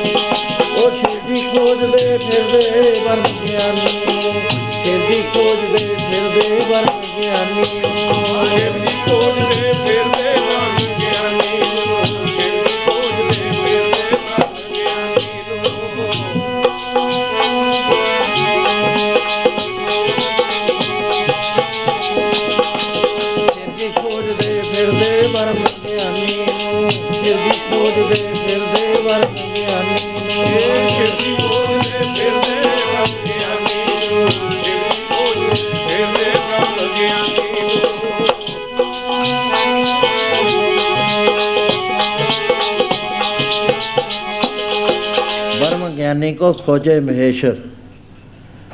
ਕਿਉਂ ਖੋਜਦਾ ਹੈ? ਬਰਮ ਗਿਆਨੀ, ਨਾਨਕ ਬਰਮ ਗਿਆਨੀ ਆ ਪਰਮੇਸ਼ਰ। ਜਿਨ੍ਹਾਂ ਨਾ ਵਿਸਰੇ ਨਾਮ ਸੇ ਕਨੇ ਆ ਭੇਦ ਨਾ ਜਾਣੋ, ਮੂਲ ਸਾਈਂ ਜੇ। ਉਹ ਤਾਂ ਪਰਮੇਸ਼ਰ ਦਾ ਰੂਪ ਬਣਾਤਾ ਬਰਮ ਗਿਆਨ ਦੇ ਕੇ ਉਹਨਾਂ ਨੇ ਖਾਲਸਾ ਪਦ ਦੇ ਉੱਤੇ ਪਹੁੰਚਾਤੇ ਖਾਲਸਾ ਲਿਖੇ ਤੇ ਨਹੀਂ ਬਣਦਾ, ਕੋਈ ਖਾਲਸਾ ਜੇ ਆਪਣੇ ਨਾਮ ਨਾਲ ਲਿਖੇ। ਖਾਲਸਾ ਦੀ ਡੈਫੀਨੇਸ਼ਨ ਹੈ, ਆਤਮ ਰਸ ਜੇ ਜਾਣੀ, ਸੋ ਹੈ ਖਾਲਸ ਦੇਵ। ਜਿਨ੍ਹਾਂ ਨੂੰ ਆਤਮਾ ਦੇ ਰਸ ਦਾ ਪਤਾ ਲੱਗ ਗਿਆ, ਆਤਮ ਰਸ ਦੇ ਵਿੱਚ ਜਿਹੜੇ ਲੀਨ ਰਹਿੰਦੇ ਨੇ, ਆਤਮਾ ਪ੍ਰਆਤਮਾ ਆਤਮਾ ਪ੍ਰਾਤਮਾ ਏਕੋ ਕਰੇ ਅੰਤਰ ਕੀ ਦੁਬਦਾ ਅੰਤਰ ਮਰੇ। ਉਹ ਵਾਹਿਗੁਰੂ ਦੀ ਜੋਤ ਦੇ ਵਿੱਚ ਜਿਉਂਦੇ ਜਿਉਂਦੇ ਹੋ ਜਾਂਦੇ ਨੇ, ਉਹਨਾਂ ਦਾ ਆਪਾ ਖਤਮ ਹੋ ਜਾਇਆ ਕਰਦਾ ਤੇ ਪਰਮੇਸ਼ਰ ਹੁੰਦਾ ਉਹ ਤੇ ਬਾਅਦ, ਉਹਨਾਂ ਦੇ ਬਾਡੀ 'ਚ। ਸੋ ਗੁਰੂ ਮਹਾਰਾਜ ਨੇ ਐਡੇ ਉੱਚੇ ਪਦ ਤੇ ਪਹੁੰਚਾ ਦਿੱਤੇ। ਜਿਨ੍ਹਾਂ ਨੂੰ ਦੇਵਤੇ ਵੀ ਲੋਚਦੇ ਨੇ, ਵੀ ਇਹਨਾਂ ਦੀ ਧੂੜੀ ਮਿਲ ਜਾਵੇ, ਤੀਰਥ ਵੀ ਲੋਚਦੇ ਨੇ ਗੰਗਾ ਜਮਨਾ ਗੋਦਾਵਰੀ ਸਰਸਤੀ ਤੇ ਕਰੇ ਉਦਮ ਤੂਰ ਸਾਧੂ ਕੀਤਾ ਹੈ ਕਿਲਵਿਖ ਮੈਲ ਭਰੇ ਪਰੇ ਹਮਰੇ ਵਿੱਚ ਹਮਰੀ ਮੈਲ ਸਾਧੂ ਕੀ ਤੂਰ ਗਵਾਈ ਦਰਜਾ ਐਡਾ ਬੜਾ ਦੇਤਾ ਮਹਾਰਾਜ ਨੇ ਕਿ ਐਵੇਂ ਕੋਈ ਢੌਂਗ ਨਹੀਂ ਸੀ ਵੀ ਆਪ ਆ ਕੇ ਅੰਮ੍ਰਿਤ ਛਕ ਲਿਆ ਉਹ ਰਿਐਲਿਟੀ ਸੀਗੀ ਸੋ ਉਹਦੇ ਬਾਅਦ ਉਹਨਾਂ ਨੇ ਜਦੋਂ ਤਿਆਰ ਬਰ ਤਿਆਰ ਕਰਦੇ ਉਸ ਵੇਲੇ ਸਾਰੀ ਸੰਗਤ ਨੂੰ ਸੰਬੋਧਨ ਕਰਦੇ ਹੋਏ ਕੁਝ ਬਚਨ ਕਹੇ ਇਸ ਤਰ੍ਹਾਂ ਦੇ ਨਾਲ ਪੜੋ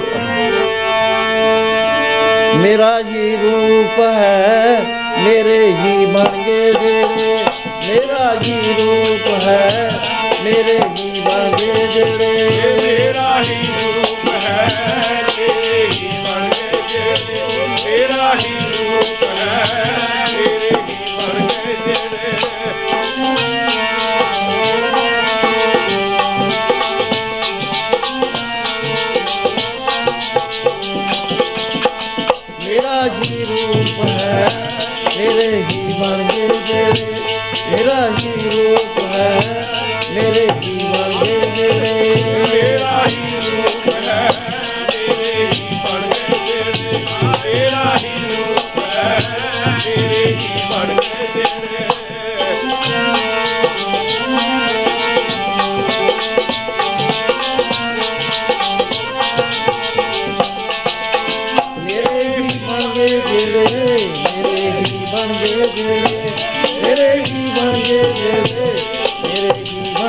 रे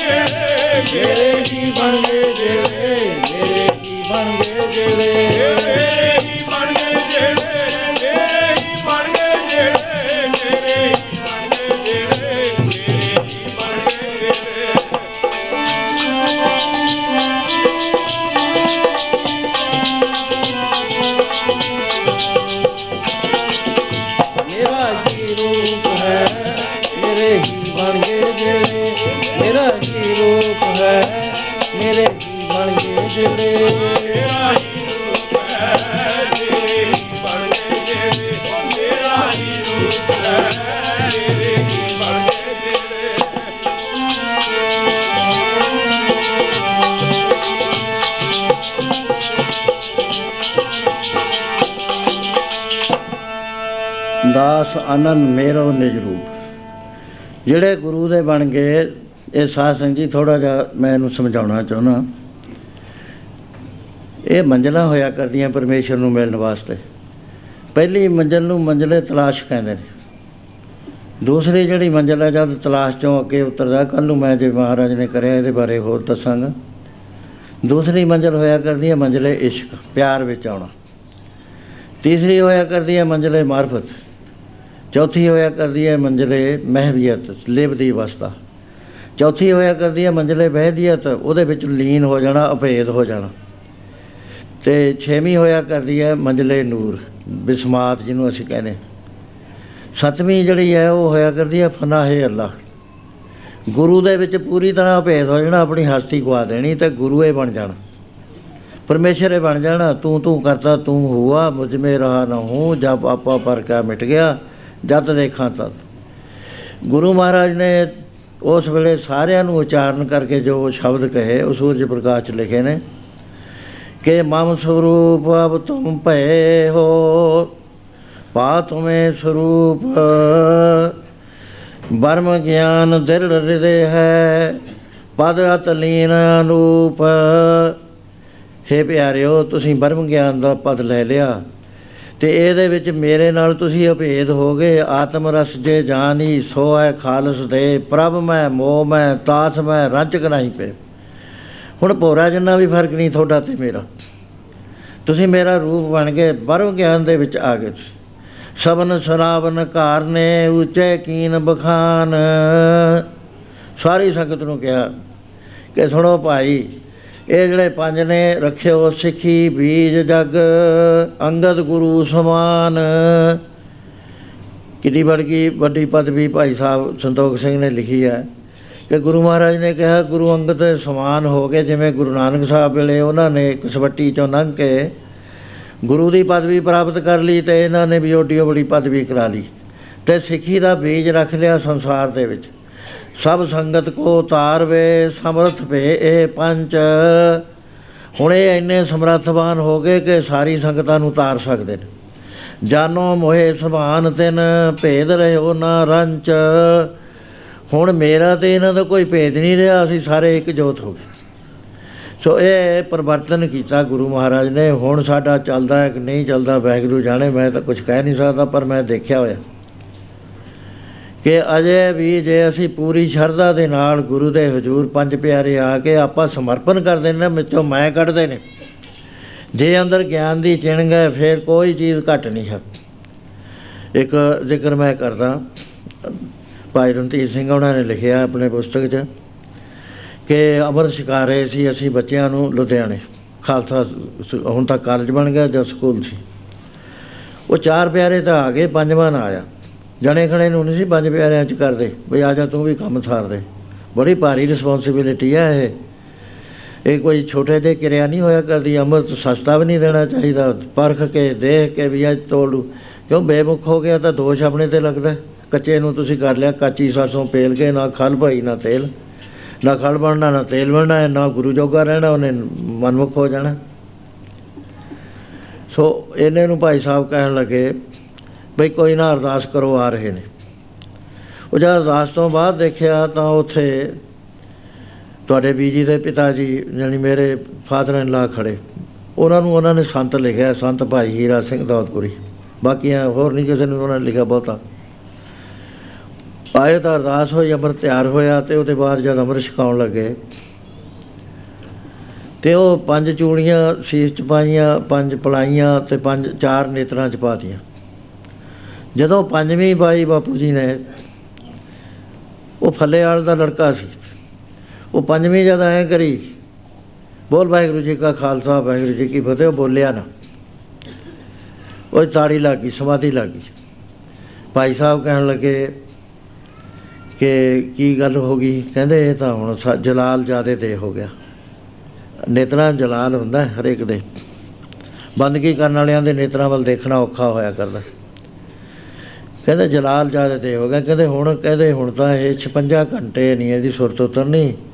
ਇਹਨੂੰ ਬਿਠਾ ਦਿਓ ਗੁਰੂ ਮਹਾਰਾਜ ਕੋ ਉਹਨਾਂ ਨੂੰ ਪਤਾ ਸੀ, ਅਸੀਂ ਤਾਂ ਜਦੇ ਡਾਕਟਰ ਬੁਲਾਉਣਾ ਸੀ, ਪਤਾ ਨਹੀਂ ਕੀ ਹੋ ਗਿਆ ਕਾਕੇ ਨੂੰ। ਵੀ ਦੇਖੋ ਡਾਕਟਰਾਂ ਨੇ ਲੈਣਾ ਸੀ। ਸਾਨੂੰ ਅਨੁਭਵ ਨਹੀਂ ਨਾ ਇਹਨਾਂ ਗੱਲਾਂ ਦਾ।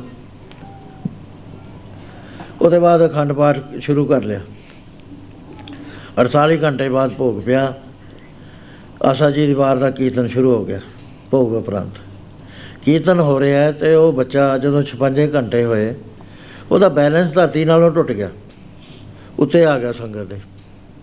ਇੱਥੇ ਲੱਤਾਂ ਖੋਲੀਆਂ ਜਿਵੇਂ ਮੱਛੀ ਪਾਣੀ 'ਚ ਤੈਰਦੀਆਂ ਐ, ਤੈਰ ਤੈਰ ਕੇ ਭਾਈ ਸਾਹਿਬ ਲਿਖਦੇ ਆ ਕਿ ਸਾਡੇ ਬਾਜਿਆਂ ਦੇ ਉੱਤੇ ਦੀ ਹੋ ਕੇ ਗੁਰੂ ਗ੍ਰੰਥ ਸਾਹਿਬ ਦੇ ਸਾਹਮਣੇ ਆ ਗਿਆ। ਉਹ ਬਾਪੂ ਜੀ ਨੇਤਰ ਬੰਦ ਕਰੀ ਬੈਠੇ ਸੀ।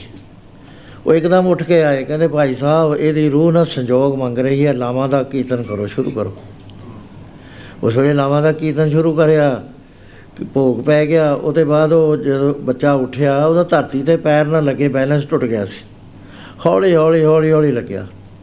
ਇਹ ਕੱਲ ਦੀਆਂ ਗੱਲਾਂ ਨੇ, ਕੋਈ ਐਸੀ ਨਹੀਂ, ਅਸੀਂ ਜਦ ਸੁਰਤ ਵਿੱਚ ਸੀ, ਜਦ ਇਹ ਗੱਲਾਂ ਹੋਈਆਂ ਨੇ। ਤੇ ਇਹ ਕੋਈ ਐਵੇਂ ਬਾਤ ਨਹੀਂ ਹੈ, ਇਹ ਜੇ ਅਧਿਕਾਰੀ ਹੋਵੇ, ਛਕਾਉਣ ਵਾਲੇ ਪੂਰੇ ਹੋਣ, ਗੁਰੂ ਦੇ ਉੱਤੇ ਉਹਨਾਂ ਦਾ ਵਿਸ਼ਵਾਸ ਹੋਵੇ, ਗੁਰੂ ਦੀ ਜੋਤ ਨੇ ਉਹਨਾਂ ਦੇ ਵਿੱਚ ਪ੍ਰਵੇਸ਼ ਕਰ ਜਾਣਾ, ਇਹ ਗੁਰੂ ਦਸਵੇਂ ਪਾਤਸ਼ਾਹ ਦਾ ਬਚਨ ਹੈ। ਵੀ ਗੁਰੂ ਗ੍ਰੰਥ ਸਾਹਿਬ ਦੀ ਜਿਹੜੀ ਫਿਜ਼ੀਕਲ ਕਿਰਿਆ ਕਿਰਿਆ ਹੈ, ਇਹ ਮੇਰੇ ਪਿਆਰੇ ਕਰਾਇਆ ਕਰਨਗੇ। ਬਹੁਤ ਸਾਰੇ ਇਤਰਾਜ਼ ਕਰ ਦਿੰਦੇ ਨੇ ਸਾਡੇ ਤੇ। ਬਈ ਜੀ ਗੁਰੂ ਗ੍ਰੰਥ ਸਾਹਿਬ ਕਿਵੇਂ ਮੰਤਰ ਦੇ ਦਿੰਦਾ, ਤੁਸੀਂ ਗੁਰੂ ਗ੍ਰੰਥ ਸਾਹਿਬ ਕਹਿੰਦੇ ਹੋ, ਨਾਮ ਕਿਵੇਂ ਦੇ ਦਿੰਦਾ?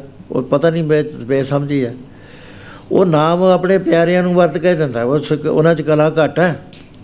ਸੋ ਇਸ ਤਰ੍ਹਾਂ ਦੇ ਨਾਲ ਗੁਰੂ ਮਹਾਰਾਜ ਨੇ ਇਹ ਪਵਿੱਤਰ ਜਿਹੜਾ ਰਸਮ ਹੈ ਚੇਂਜ ਕਰਕੇ, ਇਸ ਵਾਸਤੇ ਬਦਲਾਈ ਕਿ ਸਰੀਰ ਵਿੱਚ ਗੁਰੂ ਨਹੀਂ ਰਹਿਣਾ।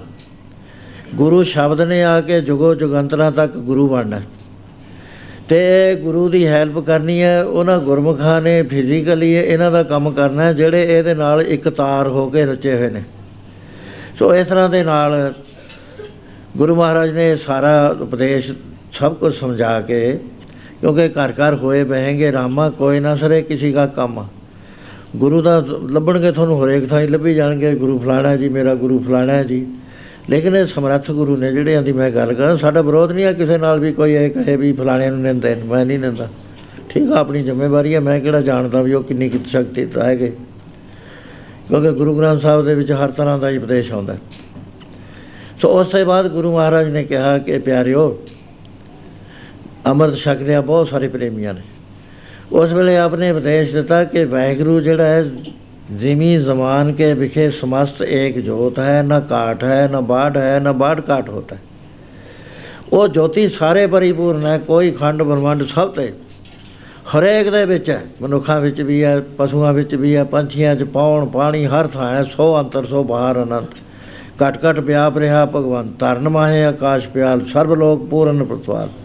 ਬਣ ਤਿੰਨ ਪਰਬਤ ਹੈ, ਪਾਰ ਬ੍ਰਹਮ। ਸਾਰਿਆਂ ਦੇ ਵਿੱਚ ਪਰਮੇਸ਼ਰ ਵਰਤ ਰਿਹਾ, ਕੋਈ ਥਾਂ ਨਹੀਂ ਹੈ। ਸੋ ਇਸ ਤਰ੍ਹਾਂ ਮਹਾਰਾਜ ਨੇ ਕਿਹਾ ਵੀ ਉਹਨੂੰ ਵਾਹਿਗੁਰੂ ਅਸੀਂ ਕਹਿੰਦੇ ਆ ਉਸ ਦਾ ਜਾਪ ਕਰਨਾ ਹੈ, ਤੁਸੀਂ ਐ ਪੜ੍ਹ ਲਓ। ਜਪੋ ਖਾਲਸਾ ਤੁਸੀਂ ਜਾਗਦੀ ਜੋਤ ਨੂੰ ਜਪੋ ਖਾਲਸਾ ਤੁਸੀਂ ਜਾਗਦੀ ਜੋਤ ਨੂੰ ਜਪੋ ਖਾਲਸਾ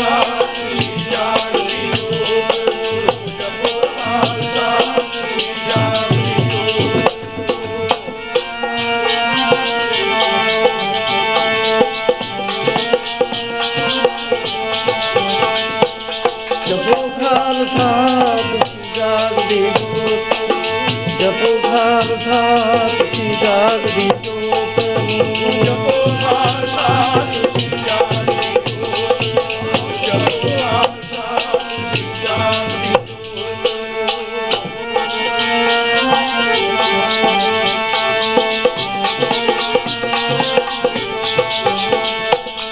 ਜਾਗਦੀ ਜੋਤ ਨੂੰ ਜਾਗਦੀ ਜੋਤ ਜੋਤ ਜਾਗਦੀ ਜੋਤ ਨੂੰ ਜਾਗਦੀ ਜੋਤ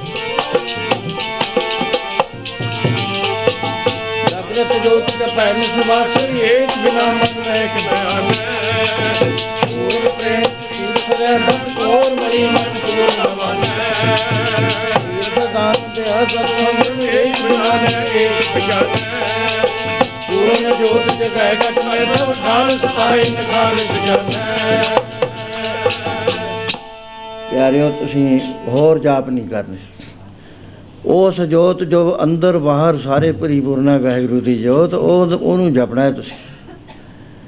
ਤੇ ਇਸ ਜੋਤ ਨੂੰ ਜਪ ਕੇ ਹੁਣ ਇਹਦਾ ਇੱਕ ਥੋੜਾ ਜਿਹਾ ਭਲੇਖਾ ਮੈਂ ਕੱਢ ਦੇਣਾ ਚਾਹੁੰਦਾ। ਅਸੀਂ ਇਸ ਕਿਰਿਆ ਨੂੰ ਵੀ ਅੰਮ੍ਰਿਤ ਛਕਣਾ ਕਹਿੰਦੇ ਆ ਚਾ- ਉਹ ਅੱਖਰ ਬਣ ਗਏ। ਲੇਕਿਨ ਉਸ ਵੇਲੇ ਦੇ ਜਿਹੜੇ ਸਮਕਾਲੀ ਸੀ ਗੁਰੂ ਮਹਾਰਾਜ ਦੇ, ਉਸ ਵੇਲੇ ਉਹਨਾਂ ਨੇ ਇਸ ਨੂੰ ਪਾਹਲ ਲਿਖਿਆ, ਪਾਹਲ। ਪਹਿਲਾਂ ਚਰਨ ਪਾਹਲ ਹੁੰਦੀ ਸੀ, ਫਿਰ ਖੰਡੇ ਦੀ ਪਾਹਲ ਹੋ ਗਈ। ਉਹਦੇ ਵਾਸਤੇ ਹੀ ਇਸ ਤਰ੍ਹਾਂ ਨਾਲ ਹੁਕਮ ਹੈ। ਪੀਵੋ ਪਾਹਲ ਖੰਡੇ ਤਾਰ ਹੋਵੇ ਜਨ ਸੇਲਾ। ਪਾਹਲ ਖੰਡੇ ਤਾਰ ਹੋਵੇ ਜਨ ਸੇਲਾ। ਪਾਉਲ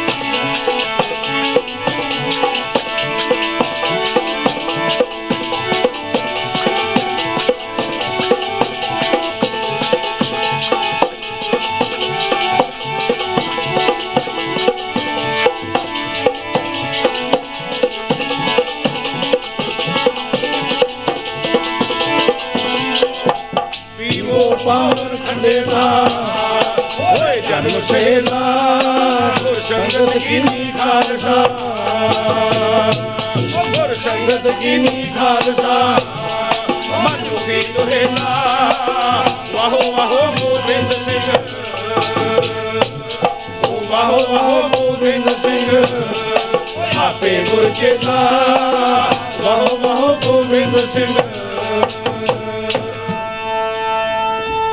ਇਸ ਤਰ੍ਹਾਂ ਦੇ ਨਾਲ ਜੋ ਅੰਦਰ ਨਾਮ ਹੈ ਸਾਧ ਸੰਗਤ ਜੀ, ਉੱਥੇ ਤੱਕ ਰਸਵਾਈ ਹੁੰਦੀ ਹੈ।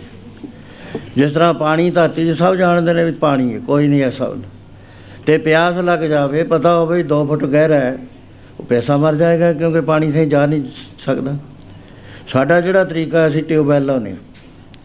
ਟਿਊਬਵੈਲ ਲਾ ਕੇ ਬਾਅਦ ਵਿੱਚ ਨਾਲਾਂ ਫਿੱਟ ਕਰਦੇ ਆ ਫਿਲਟਰ ਕਰਦੇ ਆ ਰਿਫਲੈਕਸ ਬਾਰ ਲਾਉਂਦੇ ਆ ਉਹਦੇ ਬਾਅਦ ਉੱਪਰਲੀ ਨਾਲ ਲਾਉਂਦੇ ਆ ਮੋਟਰ ਲਾ ਲਈ, ਬਟਨ ਦੱਬੀ ਜਾਓ, ਜਿੰਨਾ ਜੀ ਕਰਦਾ ਕਦੇ ਪਾਣੀ ਨਹੀਂ ਆਏਗਾ।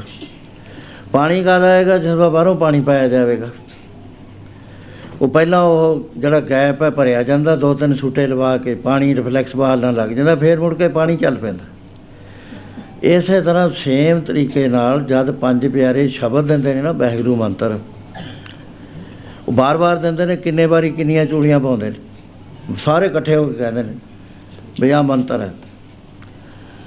ਉਹਦੇ ਨਾਲ ਇਹ ਹੁੰਦਾ ਜਿਹੜਾ ਜਿਵੇਂ ਗੈਪ ਹੈ ਨਾ, ਉਹ ਖਤਮ ਹੋ ਕੇ ਨਾਮ ਤਾਂ ਹੈ ਅੰਦਰ। ਬਾਹਰੋਂ ਨਾ ਕਦੇ ਵੀ ਨਾਮ ਨੂੰ ਭਾਲੋ ਵੀ ਫਲਾਣੇ ਸੰਤੋਂ ਮੈਨੂੰ ਨਾਮ ਮਿਲ ਗਿਆ ਜੀ।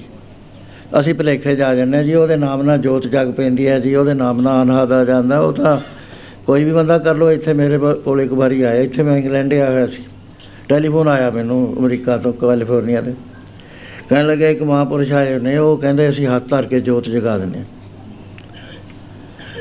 ਮੈਂ ਕਿਹਾ, ਜਗਾ ਲਓ ਫਿਰ ਮੈਨੂੰ ਕੀ ਇਸ ਗੱਲ ਤੇ ਜੇ ਜੋਤ ਜਗਾਉਂਦਾ, ਮੈਂ ਕਾਹਨੂੰ ਇਸ ਬਾਤ ਵਿਵਾਦ ਚ ਪਵਾਂ? ਪਰ ਮੈਂ ਤੁਹਾਨੂੰ ਇੱਕ ਗੱਲ ਦੱਸ ਦਿੰਦਾ। ਤੁਸੀਂ ਜੇ ਜੋਤ ਜਗਾਉਣੀ ਹੈ ਮੇਰਾ ਸ- ਸਾਰੇ ਬਹਿ ਜਾਓ ਆ ਕੇ, ਮੈਂ ਤੁਹਾਡੇ ਅੰਦਰ ਸੱਤਾਂ ਦਿਨਾਂ ਚ ਜੋਤ ਜਗਾ ਦੇਣਾ ਪਰ ਔਖੇ ਹੋ ਜਾਓਗੇ ਤੁਸੀਂ। ਇੱਕ ਬਲਬ ਲੈ ਲਓ, ਮੋਮਬੱਤੀ ਲਾ ਲਓ ਤੇ ਕਨਸੈਂਟਰੇਟ ਕਰਨਾ ਸ਼ੁਰੂ ਕਰ ਦਿਓ, ਤੁਹਾਡੇ ਅੰਦਰ ਆਜੂ ਰਾਤ ਨੂੰ ਨੀਂਦ ਨਹੀਂ ਆਉਣੀ ਚਾਨਣੇ 'ਚ। ਇਹ ਨਹੀਂ ਜੋਤੀ ਮਹਾਰਾਜ ਨੇ ਗਿਆਨ ਦੀ ਜੋਤੀ ਕਿਹਾ। ਪ੍ਰਕਾਸ਼ ਕਿਹਾ ਗਿਆਨ ਦਾ।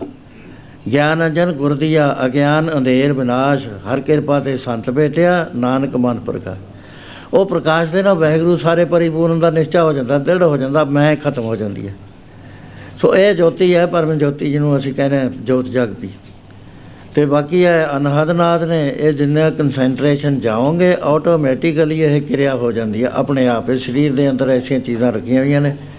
ਤੇ ਜੇ ਮਹਾਰਾਜ ਨੇ ਕਿਹਾ ਵੀ ਨੌ ਦਰਵਾਜ਼ੇ ਕਾਇਆ ਕੋਟ ਹੈ ਦਸਵਾਂ ਗੁਪਤ ਰਖੀਜਾ। ਬੱਜਰ ਕਪਾਟ ਨਾ ਖੁੱਲਣੀ ਗੁਰ ਸ਼ਬਦ ਕਲੀਜਾ। ਅਨਹਦ ਵਾਜੇ, ਧੁਨ ਵੱਜਦੇ ਗੁਰ ਸ਼ਬਦ ਸੁਣੀਜਾ। ਜਦੋਂ ਬੱਜਰ ਕਪਾਟ ਖੁੱਲ ਗਏ, ਅਨਹਦ ਵਾਜੇ ਵੱਜਦੇ ਨੇ।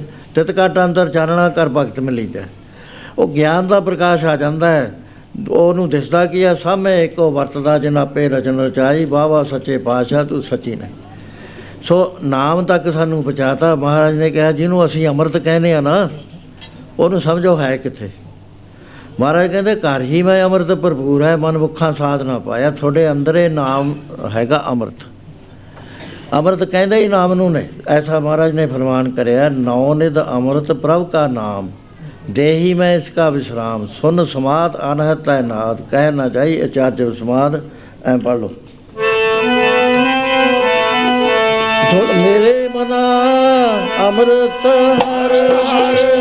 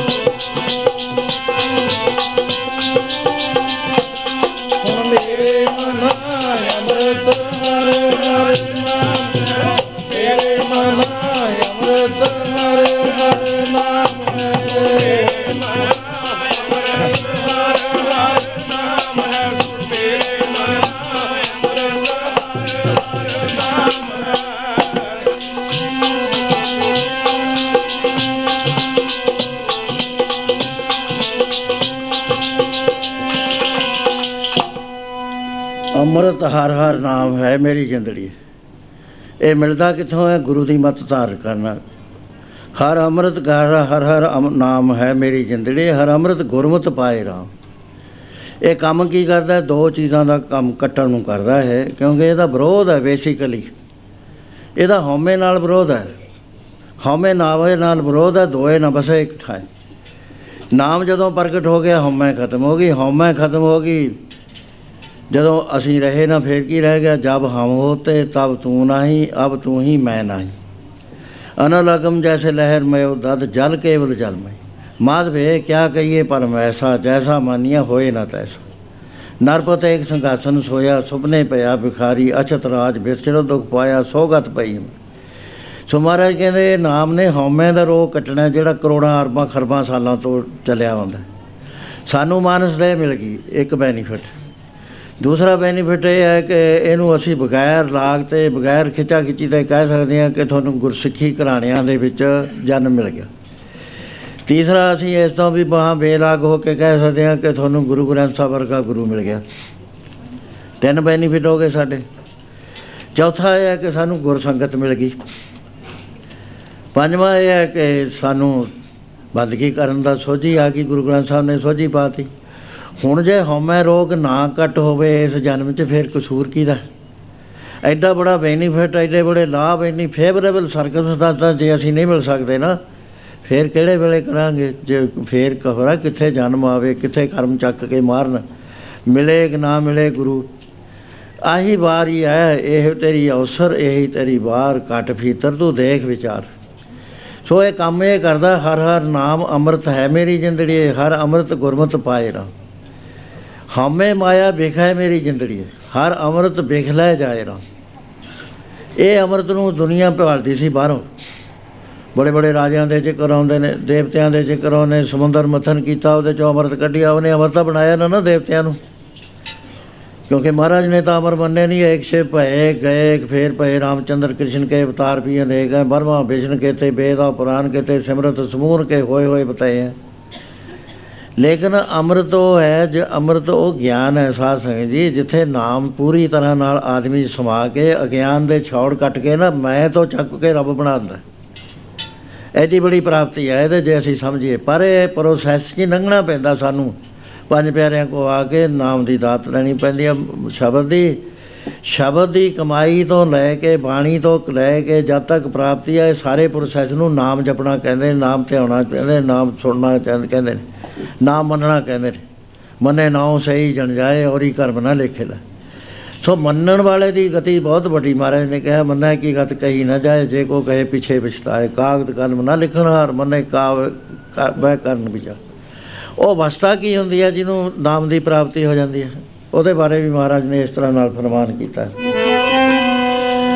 ਦੂਜਾ ਨਾ ਦੇਖਦੇ ਪ੍ਰਭ ਜੀ ਬਿਨ ਧਰਮ ਗਿਆਨੀ ਦੂਜਾ ਨਾ ਦੇਖਦੇ ਪ੍ਰਭ ਜੀ ਬਿਨ ਧਰਮ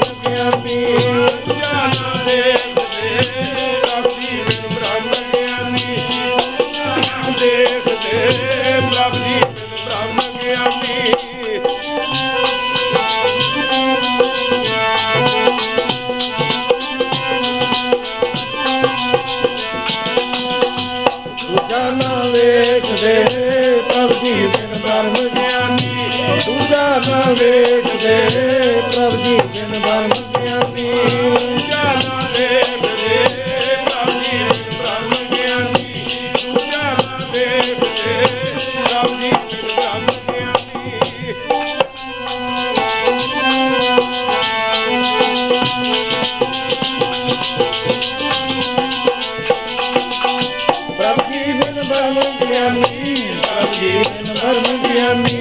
ਗਿਆਨੀ ਜੀ ਬਿਨ ਧਰਮ ਗਿਆਨੀ ਪ੍ਰਭ ਜੀ ਬਿਨ ਧਰਮ